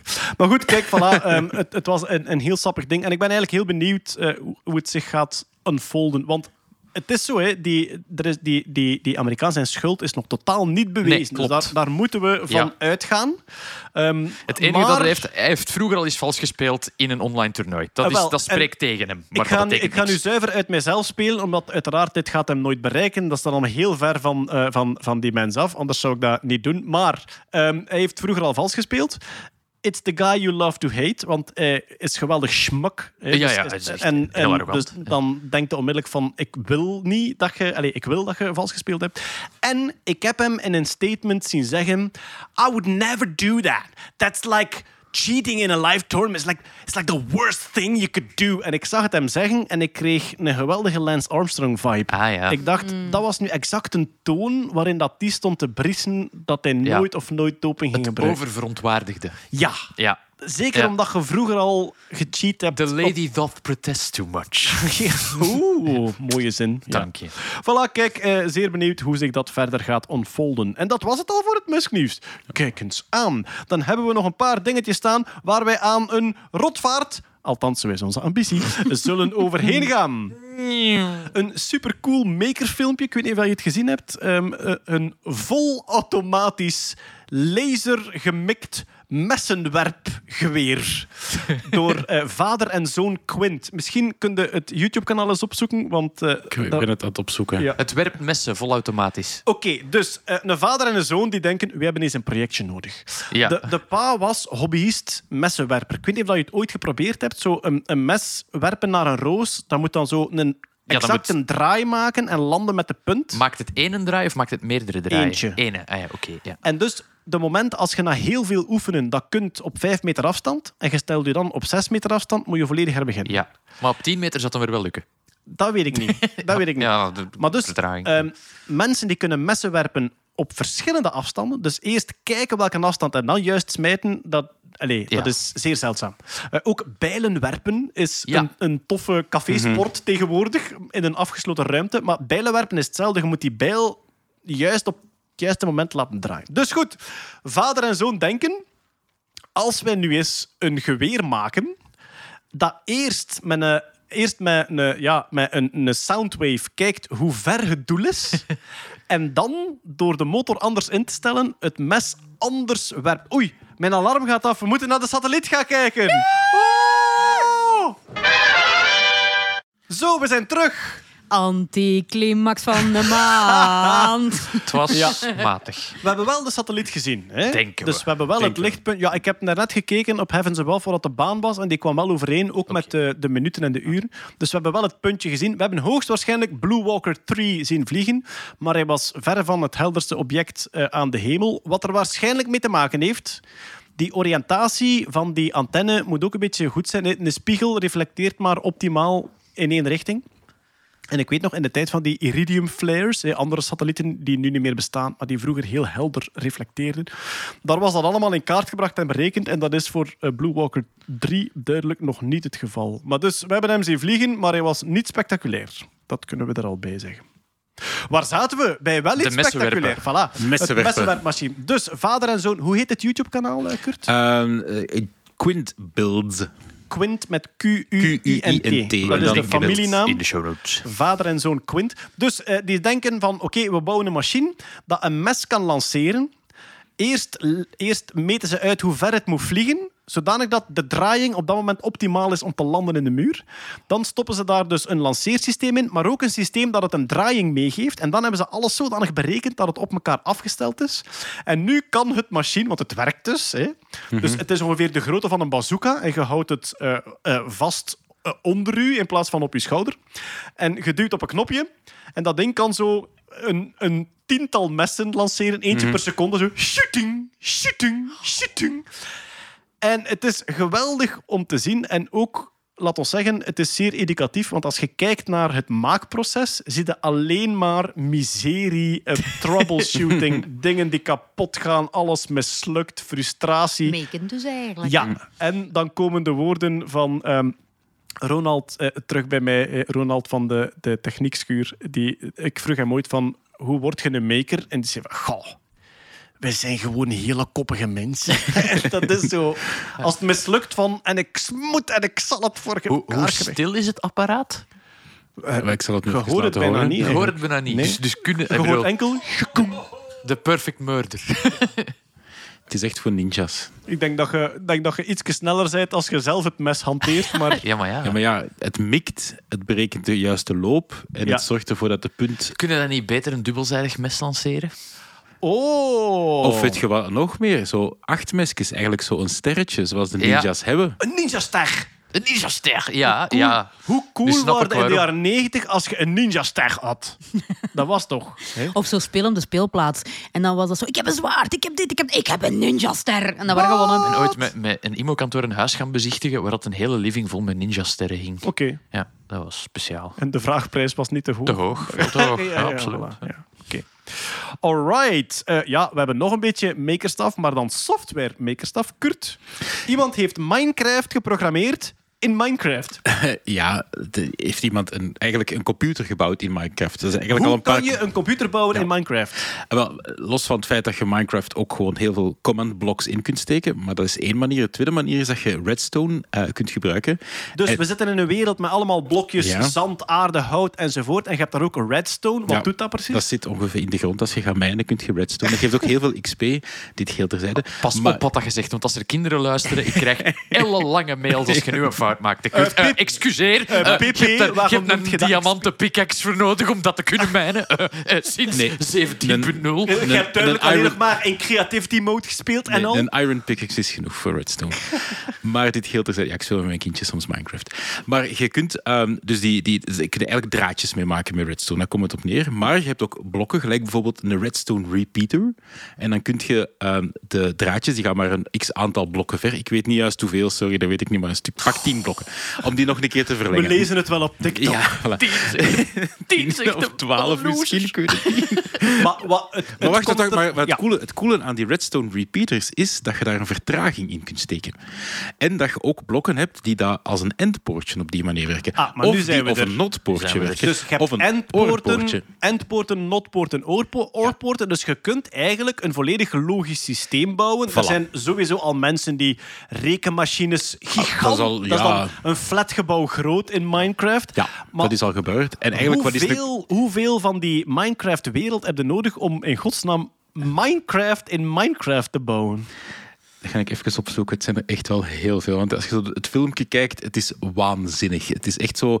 Als je ooit de, de ingezoomde foto van een CPU, van de eh, CPU van een computer, eigenlijk zit dat vol met transistoren. Eigenlijk, eigenlijk is het dat, maar is zo wat dat een nanometer. Hey, Marianne zit er niet, maar zo de kleinste afmeting is eigenlijk één blok in Ja. Minecraft. Dus dan kun je je voorstellen hoe groot dat, dat ding eigenlijk is. Een computerchip in 3D-blokken gebouwd. Eigenlijk is het dat. En, en Hoeveel jaar is hij daar aan het bouwen? Ah, wel, maar dat is ook het coole. Je kunt, er bestaat zo als je. Dat is trouwens een heel toffe boek voor kinderen om te leren programmeren. Je kunt Python, wat dat een redelijk degelijke programmeertaal is, zeker om te beginnen, omdat er je op een heel gestructureerde manier verplicht om te programmeren. Je kunt Python leren door Minecraft te programmeren. Er bestaat een tussenmodule die dat je kunt installeren, dat je in Python zegt van ik wil nu een huis blauw- bouwen van zoveel blokken op zoveel op zoveel in drie dimensies en die genereert dat voor u. En zo heeft hem eigenlijk zijn computer Dus hij heeft, gegenereerd. niet, hij, is niet rond, hij heeft niet rondgelopen in de wereld en gezegd van we gaan hier een blok oppakken Ja. en ik ga hem daar neerzetten. Dat, dat zou wat te lang duren. Dus hij heeft eigenlijk hij heeft een interface gebruikt die programmeertaal omzet in Ja. blokken. Maar nu vraag ik me af, kunnen die een interface in Minecraft ja? Minecraft is wel. compleet, dus je Ah, kunt er alles in maken. Ja. Redstone Redstone is is Turing Turing- compleet. Oké, ja, dus je kunt ja. alle, als het maar groot genoeg is, kun je Ja. gelijk Ja. welke computer nabouwen in Ja, Minecraft. en op zich, de specificaties van zijn computer hij heeft wel. ehm, hij heet dus Shungus 2.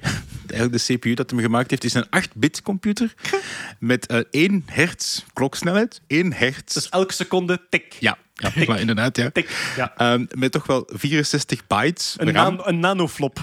Nee, maar, eh, 64 bytes eh, bus met 256 bytes RAM. Meer, is, meer er niet Heb nodig. je nodig? hè, voilà. Ah, maar die gaat dus wel van die rollover-problemen krijgen. en Zo. Ja, het, is ook maar, het is ook wel een monochroon scherm dat hem aanstuurt, spijtig genoeg. level, level 257 crasht. Ja, Eh, waarschijnlijk. Nee, 8-bit. eh, ja, shot, daar heb je me.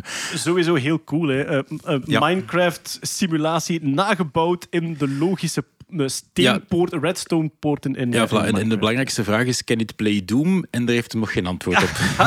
Alles. Als Turing compleet is, dan draait Doom. Maar er heeft ook ooit iemand, ik denk, de Game of Life gebouwd in Game of Life. Ja, kan. Dus eh, als je, ja, Game of Life is zo, zo al, al, al die pixeltjes die, die constant veranderen. En die heeft dat zo allemaal systeem gebouwd. En dat begint met een heel klein ding. En als je uitzoomt, dan zie je opnieuw de Game of Life eigenlijk. Ja, eh, een waanzin. Oké, eh, Els. Ja, Wikipedia is een project dat ik al, al heel lang heel veel liefde en ook arbeid toedraag. Ik schrijf daar af en toe eh, dingetjes op, artikeltjes op. Ehm, de laatste jaren, ja, omdat er al zoveel geschreven is, heb ik de indruk dat Wikipedia vooral nog bezig is met foutcorrectie en actualiteit. Hè. Ja, Zo. vechten. Met de, met de pagina van de Queen in Engeland, Ja. die is op een bepaald moment gewoon geblokkeerd geweest, omdat Ja. iedereen tegelijkertijd Maar daar dingen op aan het zetten dat, was. dat is een beetje een probleem dat je eh, binnen, binnen Wikipedia heb de moderatoren en die worden verkozen. Het is een volledig democratisch systeem.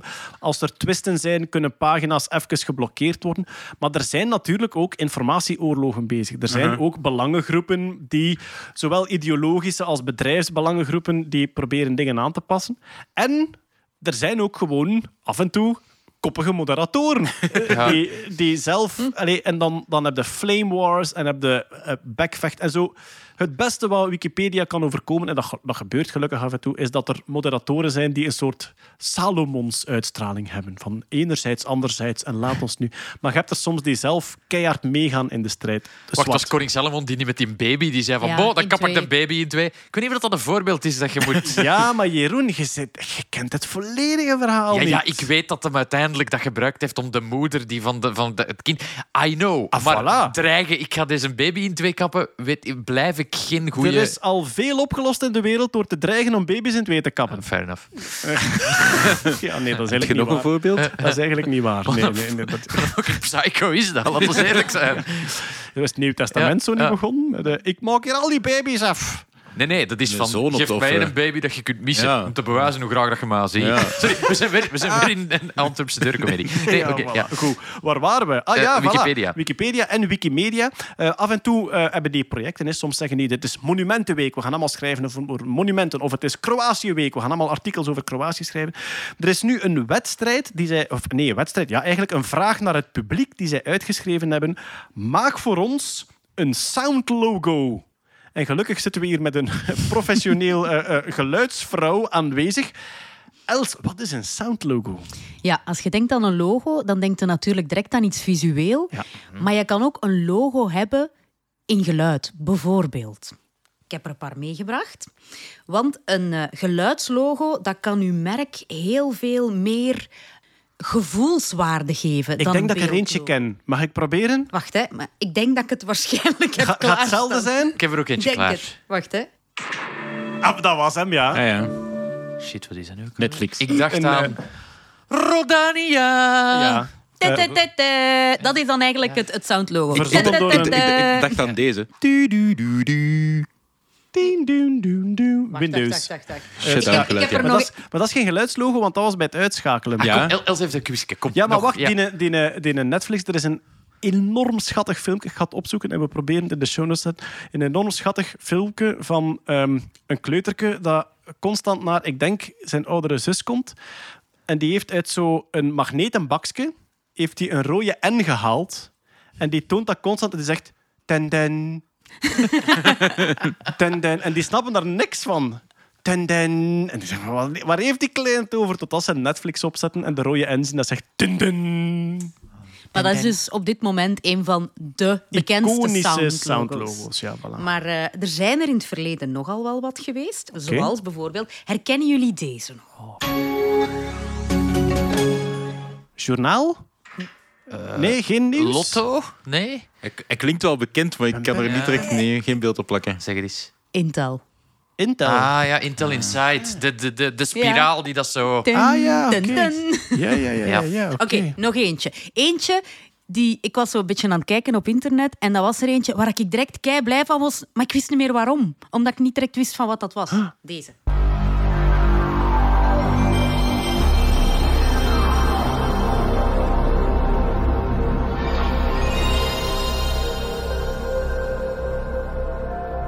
Het van een filmstudio? Iets in de cinema, zo? Nee, zo Dolby ik Surround of zo? Dat, het, het heeft, ja, ik, ik zag direct mijn jeugd en het was wel iets met een tv. Oei, oei, oei. Ah, Is het zo copyrightbeveiliging? Nee, Ah. het is PlayStation 1. Ah, die je ja, opzet. ja. Als je de PlayStation 1 opzette, was dat dat geluid. En ik hoorde dat en ik dacht, oh, ja, maar ik wist niet waarom. Oh, is het echt? Oh, hoe heerlijk. Echt zo, die, die conditionering Ja. in je brein van... Ja. Er komt nu iets tof, dopamine. Ja, dus dat, is, dat is een soundlogo. Hè, Hey, dat geeft u eigenlijk- veel meer emotionele respons. Gelijk dat ze honden trainen met zo'n klikker. Ja. Ze, ze, ge- ze geven niet altijd snoep. Ze, ze klikken op, eh, op een klikmachientje en dan geven ze die een snoepje. En na een tijdje moet je geen snoepje meer geven. Die worden blij van het klikgeluidje zelf. Dus eigenlijk kun je millennials trainen met het PlayStation 1 le- eh, soundlogo. Millen, ja. Ik heb dat met dat nummer van Je steelt geen handtas. ah ja. Moeskopperij is een misdrijf. Ja. ja, wij zijn allemaal getraind. Hè. Ja, ja, ja. Wacht, hè. Maar dat piraterij is een misdrijf. Ta- ta- Dum, dum, dum. Nee, wacht, hè. VTM. Voilà, dat was, Dum, dum, dat was al direct. Dum, dum, dum. Ja, VTM inderdaad. Maar dus een soundlogo, Dat is een heeft, soundlogo. heeft datzelfde, dezelfde iconische herkenbaarheid voor je merk. Ja. Dus en wat dat merken wat- heel belangrijk vinden, is dat zo'n soundlogo ehm, een soort van associaties oproept bij de mensen die bij hun merk passen. Dus Maar, maar in, in wat opzicht verschilt een soundlogo dan van een goede jingle? Ja, omdat een jingle, een, een tv-programma heeft een jingle, een radioprogramma heeft een jingle, maar een merk heeft dat meestal Ja. niet. KBC Dat heeft- heeft, geen jingle, denk dat ik. heeft, een hele andere, dat heeft een heel andere functie dan een jingle. Oké. Ehm, als, je, als je bijvoorbeeld... En een soundlogo is... Allee, daar kan, daar kan ehm, gezongen tekst op zitten, maar het logo is eigenlijk zonder de tekst. Oké. Ehm, dus als je, zo, hè, als je denkt aan tv-video, eh, multimedia, als je, als je gewoon nog maar dat riedelken hoort, dan weet je al over, dat het over Van den Bij al deze merken moet ik zeggen, geen sponsor. Ja, heel weinig sponsoren. Ja. Maar dus, eh, Wikimedia wil een eigen soundlogo Ja. en vraagt aan het publiek, maak er eentje en dat zal dan ook weer rechtenvrij zijn Het waarschijnlijk. ding is dat zij steeds vaker, allee, of, of hun materiaal steeds vaker ook gebruikt wordt via spraakassistenten. Ah, juist. En zij willen dus graag daar een herkenbaarheid in steken, een soundlogo, zodat mensen het herkennen als iets van op Wikimedia. Oké. En ze hebben, ze, hebben, allee, ze hebben een beetje uitgeschreven van wat dat het zoal zou moeten zijn. Moet uitstralen. Ja, is het het is- wuft en artistiek? Eh, het, is, het is, laten we zeggen, hoog gegrepen. Oké, daar Het gaan we. moet the sound of all human knowledge worden. White noise. Dat maar eens. Ja. Ja, ja. White noise. Of the sound of winning an argument. Winning an Oh, argument. Ik kan u al zeggen, dat is niet Hetty Helsmoortel die zegt, zullen we daarop wedden? Want dan hebben ze sowieso gejost. Is dat niet gewoon een deur die kwaad dichtgeslagen wordt? Ik dacht exact hetzelfde. Ja. Het moet trustworthy, rel- eh, reliable, eh, open and accessible to everybody. Ik, ik denk dat ehm the sound of winning an argument is de tegenpartij die zegt, ja, ja, maar toch. dat is meestal zo. Ja, ja, maar toch betekent meestal, ja, ik zie nu wel in dat ik fout was, maar toch voelt het nog niet zo. Ja, het had waar kunnen zijn. ja, ja, maar toch. Het was zoiets, hè. Ja. Och, jongen. Ja, och jong, fuck you. Dat is inderdaad the sound of winning an argument. Och jong, fuck you. Och, jongen. Enfin, als Hey, je... weet je wat, gaan we het gewoon insturen? Insturen? Och jong, fuck you. Dum, dum, dum. Ah, wel, uw, uw ding. Het mag tussen 1 seconde en 4 seconden lang zijn. We gaan ervoor, jong. Och jong, fuck you. Dim, dum, dum. Slam. Ik had eigenlijk al eentje in gedachten, Oké. eh, maar die gaat die gaat ietsjes te lang zijn. Maar ik dacht, waarom niet? Allee, The Sound of All Knowledge, dan dacht ik eigenlijk aan dit.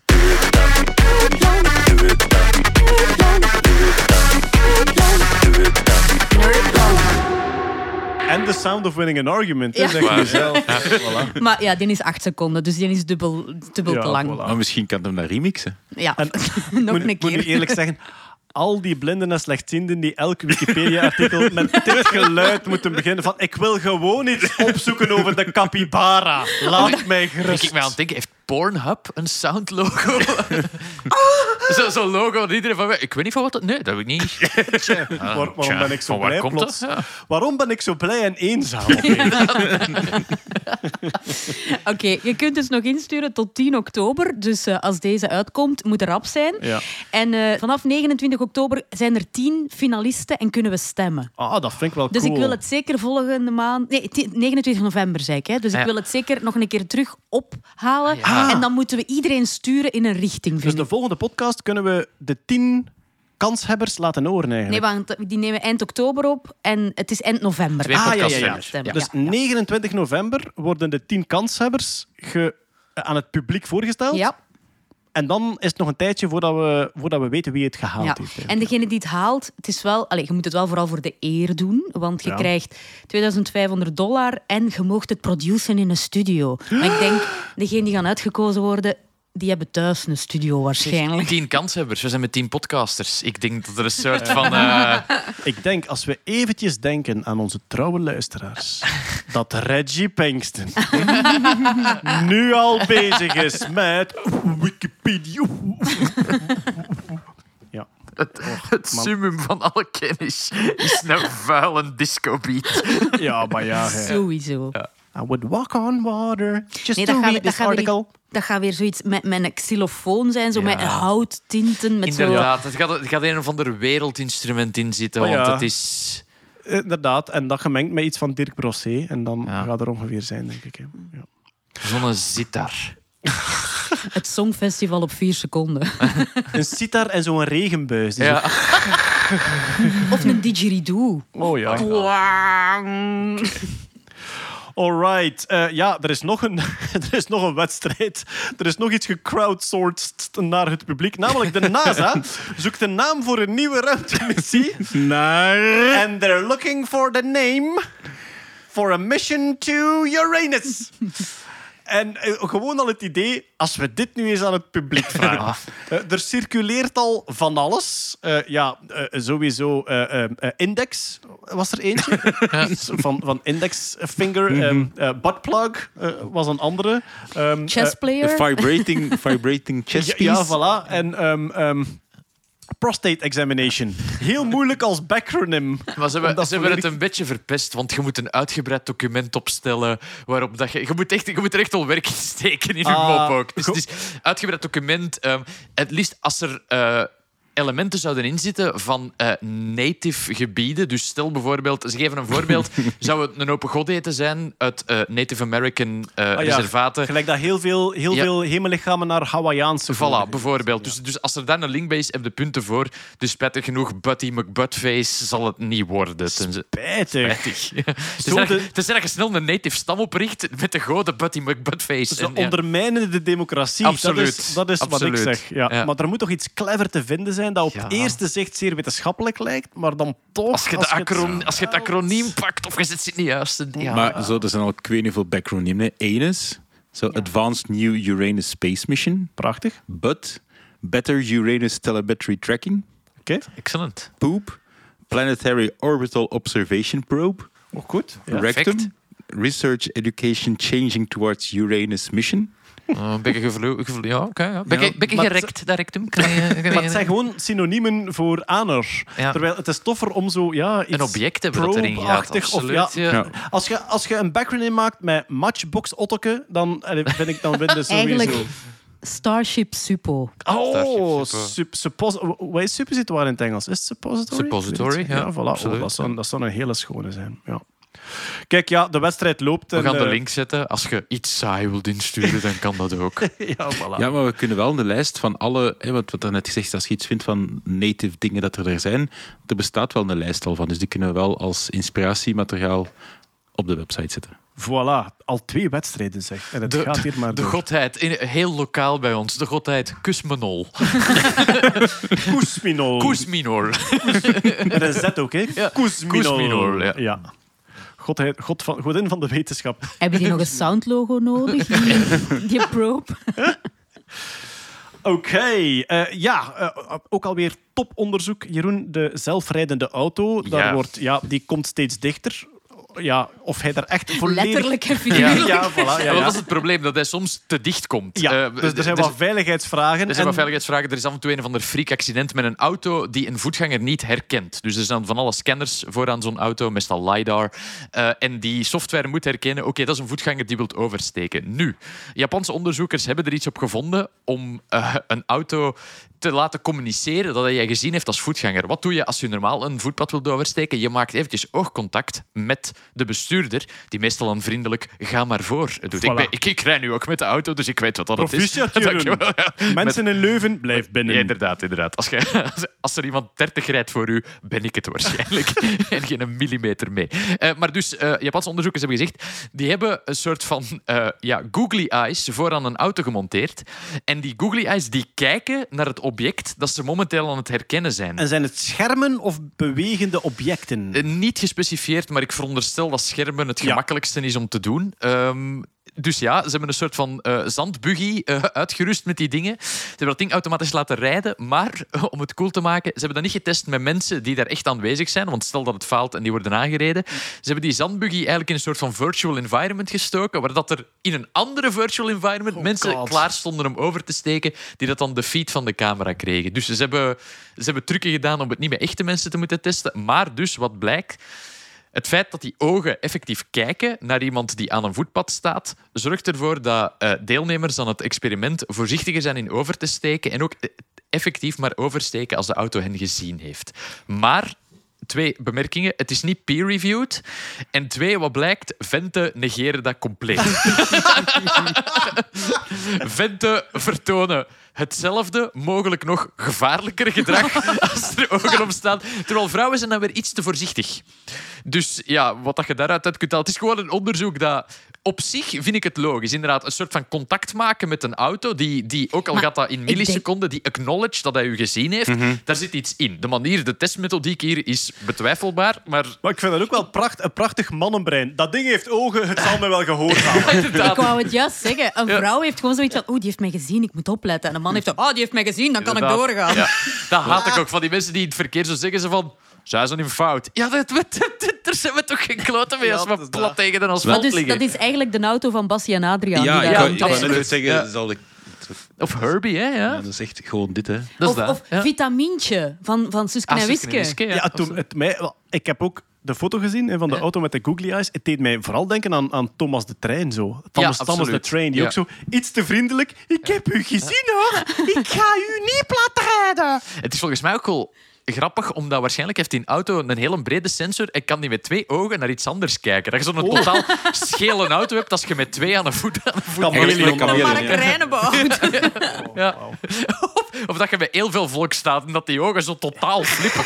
Ik heb iedereen Ik heb iedereen gezien. En u, en u, en u, en u, en u. Alright, Ja. we gaan verder eh, met eh, creatieve technologische oplossingen. Eh, de Franse staat heeft een AI-systeem gelanceerd om illegale verandas te detecteren. Pam. Jos, En ik denk, illegale verandas. Wat is het voor iets? Ik wil toch... Ik wil, je moet toch. Dat weten nu toch. Achter elk, achter elk huis Ja, in, maar- in Vlaanderen dat ouder is dan 50 jaar, staat toch koterij ik tot weet, en met... Maar, Els, wat gebeurt er in een illegale veranda? wat doen ze? Waarschijnlijk Hebben ze zo een Jos lange... en Paula leggen daar legpuzzels. Een lang, ja, maar illegale legpuzzels. illegale toch legpuzzels. Ja. binnengesmokkeld. Terwijl dat ze stiekem sigaren roken en een, en een portootje drinken in een lange jas met een zonnebril, want de buren mogen het niet zien in de illegale veranda. Le veranda illégal. Gelijk dat ze daar zeggen. Probleem, Illégaux. nation- probleem nationaal. Les, Ah. illeg- les, les Maar ze doen het al voor les, pisci- les piscines eh, illégaux, denk ik. Hè? Inderdaad. Ja. Eh, sinds dat de AI eh, eh, eigenlijk goed aan beeld- en patroonherkenning kan doen, zijn er al overal ter wereld softwaresystemen die illegale zwembaden detecteren. Dat kan, is zelfs, een dat kan illegaal... zelfs al zonder AI een zwembad. Want als je Visueel. een grote Ja. rechthoekige blauwe eh dingen in je tuin hebt, heb je waarschijnlijk een zwembad. Ah, wel. Dus ehm, eh, wat is een illegaal zwembad? Je moet in bijna alle landen taksen betalen op een zwembad, omdat dat typisch een luxe product is. Hè. Moet Dus je daar dan ook zo met een, met een donkere bril en een lange jas in zwemmen? Ik denk het wel, ik denk het wel. Eh, en dus al heel lang wordt er visueel gekeken op luchtfoto's. Waar liggen zwembaden van mensen die dat niet geregistreerd hebben? Eh, ik heb eh, toevallig vorige week gepraat met een ehm, ehm, stoffen- en plasticfolie, eh, ja, stoffen- en basjenproducent. Een bash, ja, we hebben Nederlandse bash. luisteraars. Ja, ja. Wat is een, Een bash? zeil. Een zeildoek, ja. plastic Zeildoek, zeildoek, dat je plastic over... zeildoek. over Allee, je weet wel, gelijk over de camions. Een, her, een, bash herbruik, van een een camion. herbruikbaar Ja, dus- polystyreen zeil. Het, het stevige dekzeil van een vrachtwagen. Dat is in het Vlaams een bash van een camion. Bash, ja. Eh, en dus op een zwembad kan je ook van die, van die bashen leggen. Ah, eigenlijk. En dus eh, die, die man vertelde mij, was de CEO van dat bedrijf, en die zegt van ja, we hebben eigenlijk al heel lang... ehm, eh, maken wij ook zeilen voor zwembaden. En die zijn bijna allemaal blauw. Behalve voor onze Griekse markt, dan zijn ze allemaal groen. Ah ja. Omdat ze die dan op luchtfoto's niet zien. dus die hebben allemaal een groen dekzeil op hun zwembad. Ik zou- is dat- zo bedrukt met zo de bovenkant van een bladerendak. Ja, ik Ja. Ik, was ook aan het denken van ja, zo eh, een foto van gras en wat spelende kinderen. en gewoon... Wel, foto van een veranda. En dan dubbel gejost zijn. maar dus Frankrijk heeft nu ook die software kunnen trainen om eh verandae te detecteren. Ja. Want ik wist niet eens dat je voor de veranda dan blijkbaar ook een of Hey, andere dat, is een, dat moet een bouwvergunning hebben. Hè? glastax, ja, bouwvergunning enzovoort. Ja, dus zit- kijk, voilà. zit- zitten wij er niets legaal in uw tuin eigenlijk? Dit is, ja, Dit is- dit is, dit is, ja. legaal. Wij Maar dus, er zijn nu heel veel boomers die het stilletjes aan warm krijgen. Hè? Die denken, Ja. oh mijn god, Ja, dat en is die veranda, van wat is niet zo goed geïsoleerd en zo. Voilà, die nu krijgen? inderdaad een gras met molshopen bash bestellen om over de veranda te trekken. Hoogstwaarschijnlijk. Alright, eh, we gaan eigenlijk een beetje verder in dit genre van staten en hun wetten. Namelijk, de staat Californië heeft beslist dat hommels vissen zijn. Amerikaanse wetten, ik geloof het. Ja. Volgende onderwerp. Voilà, maar we gaan, we gaan er eventjes eh, dieper op in. Waarom hebben ze dat beslist? Omdat ze de hommel graag willen beschermen. Ze willen van de hommel een beschermde diersoort maken. Er zijn blijkbaar een paar hommelsoorten die bedreigd zijn. En het zijn belangrijke bestuivers. Right. Maar, en nu gaan we echt naar een soort heerlijk Kafkaiaans webje afdalen. Wie beslist over beschermde diersoorten in De Amerika? gouverneur. De Fish and Game Commission. Ah. Ja, Dus game is een Engels woord voor wild waar je op kan gaan jagen. Fish and Game Commission. En eh, zij hebben blijkbaar een hele tijd terug al een lijst, een wettelijke bepaling gekregen van wat zij mogen beschermen als ze vinden dat het nodig is. Namelijk birds, amphibians, reptiles, mammals or fish. Verdomme. Daar zitten dus geen insecten bij. En eigenlijk, eh, als ik het even bekijk, geen ongewervelden. Nee. Nu, een tijdje geleden was er een slakkensoort bedreigd in Californië. En ze dachten van, ja, goh, slak, vis, kom aan. Hé, Laat ons eerlijk zijn. Het is een beetje nat ook, dus En een amfibie. Dat is eigenlijk Ah. een vis die gewoon even op droog is gekropen. Ja, en dan heeft dus een rechter beslist, laat ons die slakken gewoon als een beschermde vissoort beschouwen. Want dat was gemakkelijker dan, Dan- de wet uit te ja. breiden van je ook weekdieren beschermen. Dat was te moeilijk. En dus nu hebben ze net hetzelfde weer gedaan voor de hommel. Maar ze hebben dan niet een vogel ervan gemaakt. Eh, nee. We waren toch al vertrokken met die vissen. Ja, doe maar terug een vis. Dat is toch de raarste gewervelde. We gaan dat allemaal... En dus op dit moment in Californië is het eigenlijk zo...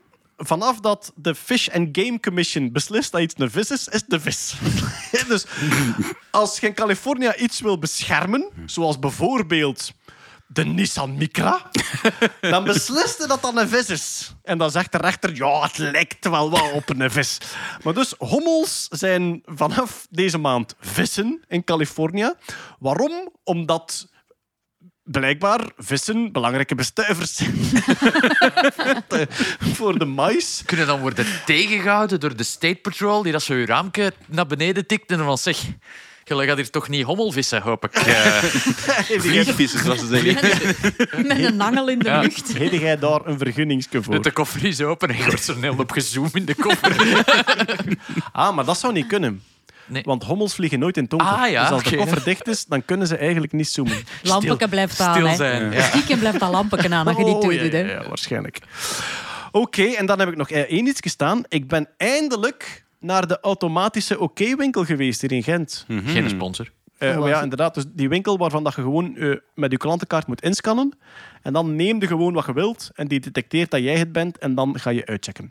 Ehm, Was het een levensveranderende ervaring? Je hebt het kapot gekregen. Hè. Ik zie het aan uw gezicht. Je hebt het kapot gekregen. Wat heb je gedaan? Je Is droeg- er een mens moeten Ja. bijkomen om het toch doen te goed Hebt te u een lopen? grote reflecterende jas gedragen? nee, ik heb zo... Ja, nee. Het was simpelweg underwhelming. Was het simpelweg... Werkte het te goed? Nee, het, het, het werkte, maar het was nog... Allee, er zit eigenlijk geen AI of gezichtsherkenning. het het, is, het is heel simpele automati- mechanisch, Het is ja. heel simpele automatisering. Dus even concreet. Je maakt je klantenkaart. ehm, de deur gaat... Er is, er is echt niemand in die winkel. Hè, dus die is echt leeg. Maar dus je scant je QR-code... Ah, voilà, kijk. Je, je scant je QR-code en dan gaat dat deurken open en dan kun je binnen gaan. En dan alle kasten waar producten in staan, zijn dicht. En die kun je openen door jezelfde QR-code te scannen. Zodat dat systeem weet, Ja, dat is eh, Frankie die de deur open gedaan heeft. En dan staan alle producten op gewichtjes. En dus als je dat eraf neemt, dan weegt dat van oké, dat is één, eh één in iced tea minder. En dan doe je de deur terug dicht en dan wordt dat terug geregistreerd in het systeem. En op het einde kun je niet gewoon naar buiten wandelen, je moet gewoon gaan betalen. Dus je gaat naar een kassa, je scant je QR-code, die kijkt wat je allemaal gepakt hebt en je betaalt dat. Dus is het geautomatiseerder dan de normale supermarkt? Ja. Komt het in de buurt van die volledige Amazon-winkels die u erkennen en die zien wat je meepakt en je kunt buiten wandelen en het gaat automatisch van je kaart? Absoluut niet. Dus je kunt er naartoe gaan met een zak patatten en in plaats van producten te nemen, gewoon een, een patat terugleggen met exact hetzelfde gewicht. Ik ben wel benieuwd of dat zou werken. Of dat je iets met exact hetzelfde gewicht zou kunnen terug... Nu, dat ding zal ook wel vol hangen met camera's. Dat lijkt mij nogal logisch. No, maar toestemming om het te proberen, oké, kom op. Ja, en, maar weet je wat? Laat ons, laat ons zeggen, ze mogen ons bellen en we gaan het gewoon even stresstesten. Absoluut. Hè? Dus we willen heel graag... Oh, als, je, als je meer gewicht teruglegt, krijg je geld van oké. Voilà, Er is nu- er iemand, er is er iemand drie kilo cola komen leveren. Ja, voilà. Er was wel één momentje en dat was, ik wou een fles wijn pakken, dus ik scan de deur van die, eh, ja, ik scan de deur van die wijnkast. En voor heel die winkel, waar ik alleen was gelukkig, maar voor heel die winkel komt er een soort aankondigingsstem. Beste klant, om alcohol te kopen moet je eerst je eh, identiteitskaart scannen aan de infokiosk. Dus dat wordt dan niet aan u gemeld op een scherm. Nee, dat wordt echt voor heel die winkel wordt dat dan. brrr, Condooms zijn enkel te krijgen op dinsdag. Maar het, ja, het was op zich wel een belevenis, maar ik vrees dat ik er te veel van verwacht had. Stel dat ik daar, stel dat ik daar binnen gewandeld was met het idee van dit is een gewoon Ja. een winkel, dan was dat waarschijnlijk even wauw geweest. Maar nu, door, ja, door het te hypen, ja, was Ik het ben dan weer vooral aan het denken aan die rekkenvullers. Ik heb dat vroeger nog gedaan bij de Colruyt. Mm. En dat was al een beetje gedoe voor dat allemaal juist in rijkjes te krijgen. En zo. Maar nu moeten dat dus ook nog eens op een gewichtje zetten. Hoe lang zijn die mensen bezig? Eh, Heel, heel het schap is een weegschaalken eigenlijk. Hè. Of, Ah, ja. of het is zo verdeeld in, in afzonderlijke weegschaalkens, dus het valt, het valt denk ik nogal mee. En ook, ze moeten zich geen zorgen maken. Over een jaar of twee zijn er robots die dat doen. En, Ah, en dat moeten ze gewoon... Ja, voilà, kijk. Dat zijn ze allemaal afgedankt. Ja, voilà, inderdaad, ja. Alright, dan denk ik dat we erdoor zijn.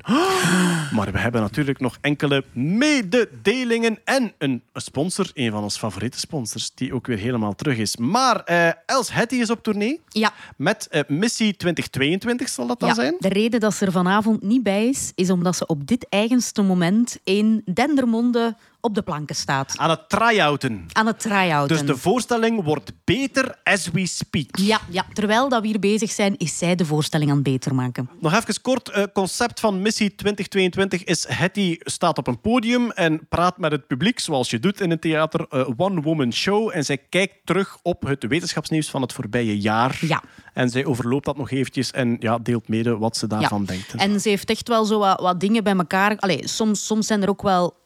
Er is een kleine overlapping natuurlijk met het wetenschapsnieuws van de vorige maand, van het afgelopen jaar, dus met Nerdland Podcast. Oh ja, het is nogal logisch dat zij Ja. heel veel onderwerpen uit de podcast Maar haalt. heel veel, het valt eigenlijk mee, want ze gaat echt zo wel een beetje naar op zoek naar van, zijn er bijvoorbeeld ondertussen nog verhalen achter de Tuurlijk. verhalen die er zijn bijgekomen? Allee, het is geen licht doordrukje van de podcast. Of En het is natuurlijk een theatervoorstelling met ook beeld erbij. Ze kan dingen illustreren. Ze geeft daar weer een eigen kijk op. Dus het is absoluut geen samenvatting van de En er zitten geen vijf ambetante kerels tussen dat daar onderbreken constant. Dus, you know, dat is wel een voordeel. Ze mag En- gewoon schateren op Ja. gelijk welk moment. Ja. En het ding is ook, als het op voorhand is voorbereid, kan ze echt, echt goede moppen vertellen. Voilà, ze is op tournee door heel Vlaanderen. En de hele tournee staat op hettyhelsmortel.be, denk Ja. ik. Hè. Het is Daar weer een prachtige gaan. poster, moet ik zeggen. Ik zal Ah, ja. hem in de, in de show notes zetten. En even persoonlijke noot, ik vind het beter nog dan vorig jaar. Ah, is het echt? Ah, Ja, je bent ik al vind- gaan ik vind kijken. het nu al beter En ze dan is nog vorig aan het jaar. Het is nog- En het moet nog beter worden. Is ontgroeien, jong. Ontgroeien. dat is ongelooflijk. Dat is de Remco Evenepoel van de, we- van de wetenschapsjaaroverzichten, eh, vind ik. Eh, Dat is gewoon zo. Eh, ja, wat gaan wij ook doen? Onze show Nerdland voor, voor kleine nerds hè, in het, de Lotto Arena hebben we al een paar keer aangekondigd. Maar eh, eh, eh, omdat die show uitverkocht was, gaan we er twee doen. Er is dus een show om twee uur, maar er is ook eentje om vijf uur. We gaan hem twee keer doen, omdat hij uitverkocht was. En voilà, kijk. Dus daar kan je naartoe komen. Waar richten wij ons op? Iedereen met interesse in wetenschap. Specifiek richten we ons op leeftijd 8 tot 14 jaar. En het is een podiumvoorstelling met allerlei demo's, experimentjes en verhaaltjes en dingen die wij tof vinden. Hoe werken ze precies? Ja. Dat gaan we daar Het gaat kei tof zijn. Ik heb, net, ik, heb net nog, ik heb net nog een videoconferentie gehad om zo van... Ja, kunnen we een, geen, geen grote finale maken met veel vuur en, en ontploffingen en zo. En we gaan dat proberen. Ah, wel, laat ons eerlijk zijn, enig effectbejag is ons niet vreemd, maar we willen er wel graag altijd bij vertellen hoe het werkt. Waarom er precies zoveel rook is en waarom... Ja, we hebben Lieven ook bij, ja. het is waar. Ja, sorry. Dan, dan ben ik dan. Als het koele gepasseerd is, kom ik terug. Zal ik je zeggen wat er precies gebeurd is? Dit is een chemische reactie. eh, De chemie is ontstaan. ja. En ik heb het al aangekondigd. Wij hebben onze favoriete sponsor terug deze Ja, maand. absoluut, de hoeveelste keer al? toch, ik denk zeker de vijfde of de zesde, hoor. Voilà, Eh, het zijn de lieve mensen van... Al. Positron! Iedereen tezamen. Ferry Positron, de favoriete winkel voor uw geeky kledij en accessoires. Ook Webshop. Ja. Webshop uh, fairypositron.be. Fairy, zoals eh, ja, feetje op zijn Engels. en dan positron, Ja. gelijk positron.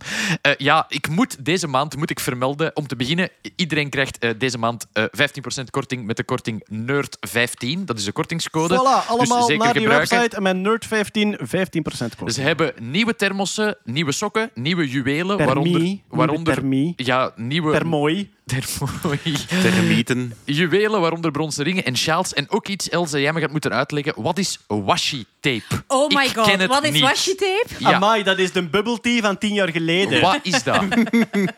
Ja, dat is, dat is iets waar dat volgens mij alle moeders zot van zijn. En alle kinderen ook, ook dus bij, bij gevolg. Nee, dat zijn, dat, zijn van die, ja, dat zijn van die hele mooie plakbandjes. Maar zo van die papierplakband die je zo gewoon kunt scheuren. En je plakt dat zo op ja, briefjes en... en Beetje dik papier, waxachtige ja, tape. ja, ja, en die zijn altijd heel mooi bedrukt. En zeker die van Ferry Positron. We hebben er drie thuis gekregen. Oh my god, zo schoon. Eentje met mieren.